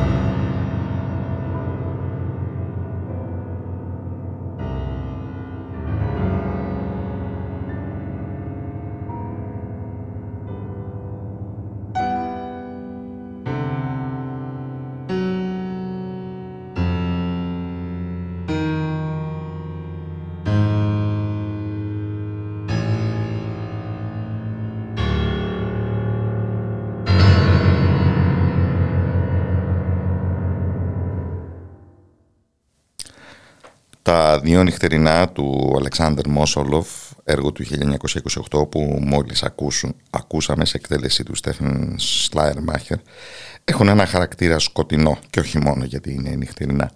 Ίσως γιατί η ίδια η Ρώσικη πρωτοπορία από την οποία και ξεπίδησε ο συνθέτης βρέθηκε αντιμέτωπη με την τραγικότερη αντίφασή της δηλαδή την ε, καταβήθηση του επαναστατικού ονείρου στην σκοτεινιά της γραφειοκρατικοποίησης. Και είναι λίγο πολύ την ίδια περίοδο που γράφτηκε ένα πολύ σημαντικό βιβλίο με μεγάλη επίδραση σε μεταγενέστερους συγγραφείς όπως ο Όργουελ, η Ούρσουλ Λε Γκεν, ο Άλντους Χάξλι και ούτω καθεξής το «Εμείς» του Γεβγένι Ιβάνοβιτς Ζαμιάτιν Ρώσου συγγραφέα, κριτικού τέχνης και σεναριογράφου το βιβλίο αυτό παρουσιάζεται αύριο στον κήπο του Αρχαιολογικού Μουσείου Αθηνών στην Οδό Πατησίων στην ε, ελληνική του μετάφραση από την Σοφία Αυγερινού με επιλεγόμενα της Ούρσουλα Λαγκέν και του George Orwell και στην αυριανή εκδήλωση θα μιλήσουν ο εκδότης Νίκος Κατσιαούνης, ο σκηνοθέτης Σάβα Τρούμπος και ο συγγραφέας Άρης Μαραγκόπουλος, τον οποίο και καλωσορίζω στην εκπομπή. Καλό απόγευμα από το Ράδιο Μέρα. Γεια σας. Γεια σας κύριε όταν χρησιμοποιούμε τη λέξη δυστοπία και η αλήθεια είναι ότι εμείς ε, στο ΜΕΤΑ το κάνουμε κάθε τρεις και λίγο για να περιγράψουμε την ε, πραγματικότητα που μας ε, περιβάλλει το μυαλό οφείλει να πηγαίνει στον Γευγένη Ζαμιάτιν. Ε, πολύ ναι και ξέρετε ένα από τα πράγματα που θα ήθελα να τονίσω και αύριο στην ομιλία μου έχει να κάνει με αυτό που λέτε δηλαδή το γεγονός ότι όταν ε, διαβάζει κανείς το εμείς του, Ζα, του Ζαμιάτη που είναι ένα μυθιστόρημα, έτσι. Ε, Πολιτικής ε, φαντασίας, πώς να το πούμε. Ναι, ναι, όπως κάπως έτσι. Ε, πολιτική φαντασία, ναι. Ένα, εγώ θα έλεγα είναι ένα πολιτικό μυθιστόρημα. Αρκεί να το πούμε αυτό και λέει πολλά. Λοιπόν, προσέξτε τι γίνεται. Όταν το διαβάζει κανείς αυτό, ε, ε, αισθάνεται ένα είδος, ο αναγνώστης αισθάνεται ένα είδος τρόμου. Όχι επειδή περιγράφονται κάποια τρομακτικά πράγματα στο κείμενο, αλλά επειδή σε όποια κοινωνία και αν βρίσκεται αυτός ο αναγνώστης, είτε σε μια, ε, σε μια κοινωνία του πρώτου λεγόμενου κόσμου, ανεπτυγμένη βιομηχανική, δημοκρατική κτλ είτε σε μια περισσότερο αυταρχική κοινωνία ε, που ας πούμε στην Τουρκία ή ξέρω εγώ στην Πολωνία ή στην Ουγγαρία ή στην Τραμπική Αμερική κτλ. Ε, αισθάνεται ε, ε, ότι παρόμοια κίνητρα ανελευθερία αντίστοιχη βούληση συρρήκνωσης των δικαιωμάτων και της αξιοπρέπειας ε, εξίσου αριστημένα μυαλά που αποφασίζουν με παρόμοιους τρόπους όπως το κείμενο. Ε, παρέ, ανάλογη διωγγωμένη κρατική γραφειοκρατική μηχανή που ασφαλίζει την επιβίωσή της πάλι με τη χρήση κατασταλτικής βίας και ούτω καθεξής. Αισθάνεται δηλαδή ε, αυτό που είπατε, το λέω λίγο πιο αναλυτικά, ότι τι δηλαδή, ότι Θεέ μου, τόσο κοντά είναι αυτό το πράγμα, τόσο ε, κοντινό είναι και σε μένα, τόσο κοντινό είναι και στο παρόν; Αυτή είναι η αίσθηση που, που αποκομίζει. Και γιατί την αποκομίζει αυτή την αίσθηση, όχι γιατί απλώς, ε, όχι γιατί οι περιγραφές είναι τόσο ρεαλιστικές, θα έλεγα μάλιστα το, το αντίθετο στο, στο διστοπικό αυτό μυθιστόρημα οι περιγραφές δεν είναι τόσο ρεαλιστικές όπως ας πούμε στο πασίγνωστο 1984 του Orwell. Ούτε ε, έχουν αυτή την ε, περίεργη μορφή της, ε, ε, πώς να το πω, της, του, του, του συμβαρικισμού, απολυταρχισμού που υπάρχει στο Brave New World, ο θαυμαστός γενναίος κόσμος του Aldous Huxley. Όχι το αντίθετο.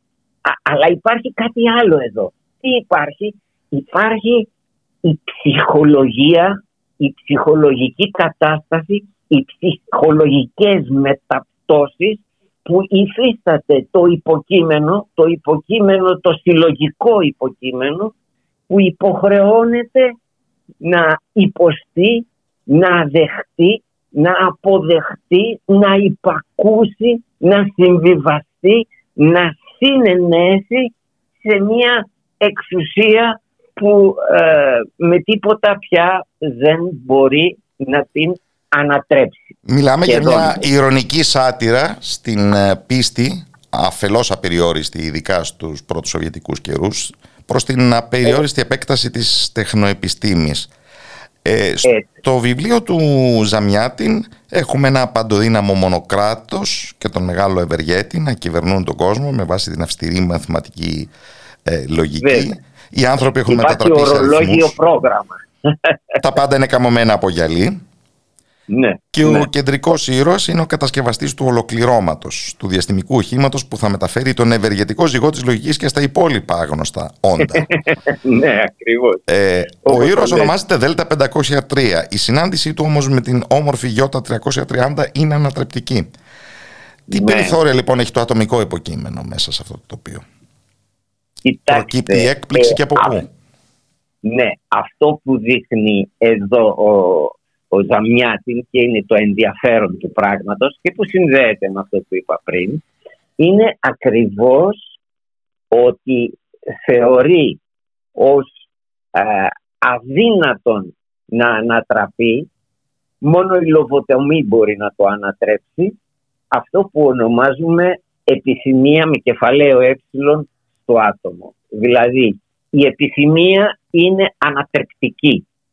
Ε, η επιθυμία, οι, οι ανάγκες της ψυχής και του σώματος είναι ανατρεπτικές.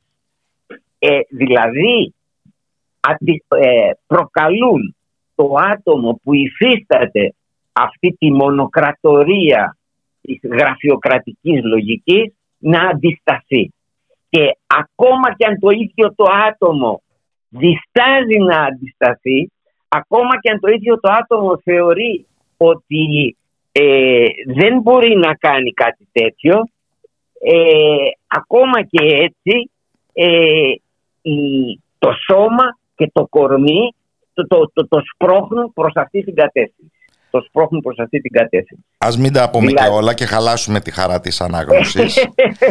Υπάρχουν όμως ε, πολλά πράγματα στα συμφραζόμενα του βιβλίου που έχουν ενδιαφέρον. Και κυρίως η Ε, είναι- βιογραφία του Ζαμιάτιν, ο οποίος γράφει το βιβλίο του το 1921, είναι ο πρώτος που ασκεί δρυμία κριτική στην τροπή που παίρνει ε, η φρέσκια τότε ε, Οκτωβριανή Επανάσταση, ενώ ε, ο ίδιος είναι μέλος των Πολσεβίκων. Έχει ναι, εξορι- για μικρό διάστημα υποθέτουμε, για μικρό διάστημα. Και ε, έχει αυτό το κουράγιο να, ε, να, να φέρει, να, προ- να, να αντισταθεί και αυτός με τον τρόπο του. Δεν Ε, έκανε έχεις- τίποτε σπουδαίο. Έχεις συλληφθεί βέβαια. και εξοριστεί στην Επανάσταση του 1905. Έχει Την πρώτη επιστρέψει, επανάσταση. Ναι, έχει την πρώτη- επιστρέψει με αμνηστία το 13. Ναι, Το ξανά εμείς, τον πιάνουμε. το εμείς δεν ε, εκδίδεται ποτέ στη Σοβιετική Ένωση. Απαγορεύεται η έκδοσή του. Βέβαια. Και φεύγει στο Παρίσι όπου έμελε να πεθάνει λίγα χρόνια αργότερα μετά από παρέμβαση του Μαξίμ Γκόρκι το 1931. Ακριβώς. Είναι έτσι όπως τα λέτε. Και είναι πολύ, αυτό το βιβλίο ξέρετε, ε, νομίζω το είπατε πριν λίγο, έχει αυτό το πολύ καλό ότι ε, κατά διαστήματα, σαν ρηπές αν θέλετε, ενός όπλου που ε, χτυπάει από το πουθενά ή σαν κεραυνούς, ε, πετάει φράσεις οι οποίες είναι από μόνες τους αρκετά σαφείς ως προς, την, ε, ως προς το εύρος του νοήματος που περιέχουν. Ας πούμε θα σας πω μια πάρα πολύ απλή. Στο μονοκράτος το δίλημα είναι απλό. Ευτυχία χωρίς ελευθερία ή ελευθερία χωρίς ευτυχία. Τρίτη εναλλακτική δεν υφίσταται. Επομένως εκεί ε, ξέρετε τοποθετεί τον αναγνώστη σε μια θέση ε, διερώτησης, να σκεφτεί όπα τι λέει εδώ πέρα με αυτό το πράγμα. Ε, ευτυχία χωρίς ελευθερία ή ελευθερία χωρίς ευτυχία. Επομένως, ε, με αυτή την έννοια και ε, με αρκετή ηρωνία που έχει να κάνει με την ε, παρουσίαση αυτού του κράτους ως θεϊκού κράτους και του ηγέτη του ως νέου Ιεχωβά, έτσι ακριβώς το λέει. Έχουμε, ναι, βέβαια, λέει αυτός που κατήλθε εξ ουρανού σε εμάς, ο νέος Ιεχωβάς, τόσο σοφός και προσέξτε και όλο αγάπη αυστηρός, όπως η Ιεχωβάς στον αρχαίο. Ζώντος δηλαδή, τη Λένιν όλα αυτά. Ε, ναι, βέβαια. και ε, ε, πώς να το πω, ε, σε αυτό το βιβλίο υποτίθεται ότι η απόλυτη θρησκεία είναι τα μαθηματικά. Και στη θέση, γι' αυτό και στη θέση της ατομικής επιθυμίας που έλεγα πριν, προβάλλεται ένα φονταμενταλιστικό κράτος νιρβάνα που είσαι, ε, αποδέχεσαι ως πίστη, ως ε, τυφλή εμπιστοσύνη και με την αντίστοιχη ευλάβεια το, ε, αυτό το υπερκράτος.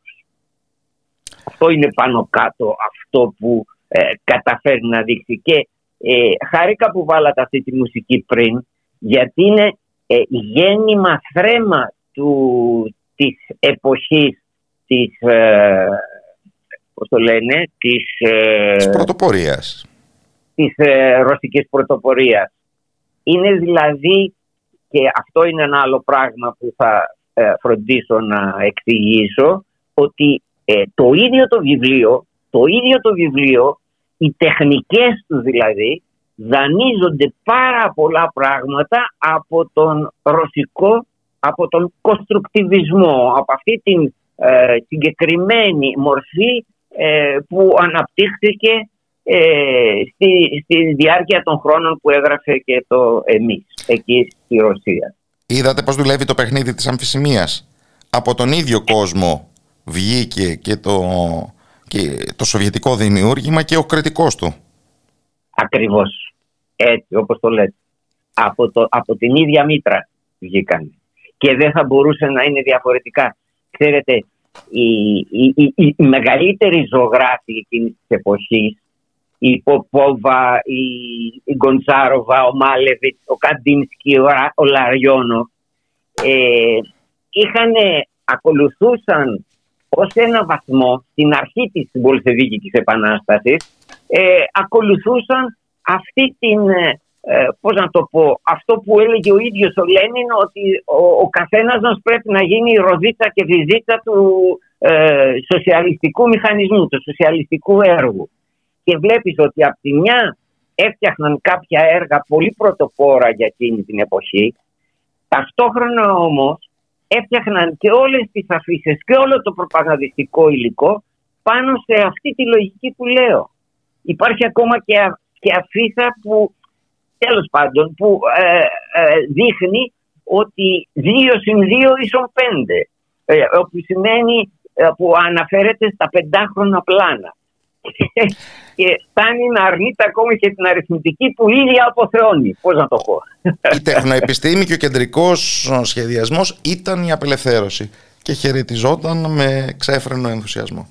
Ναι, Ευχαριστώ ναι, θερμά το συγγραφέα Άρη Μαραγκόπουλο.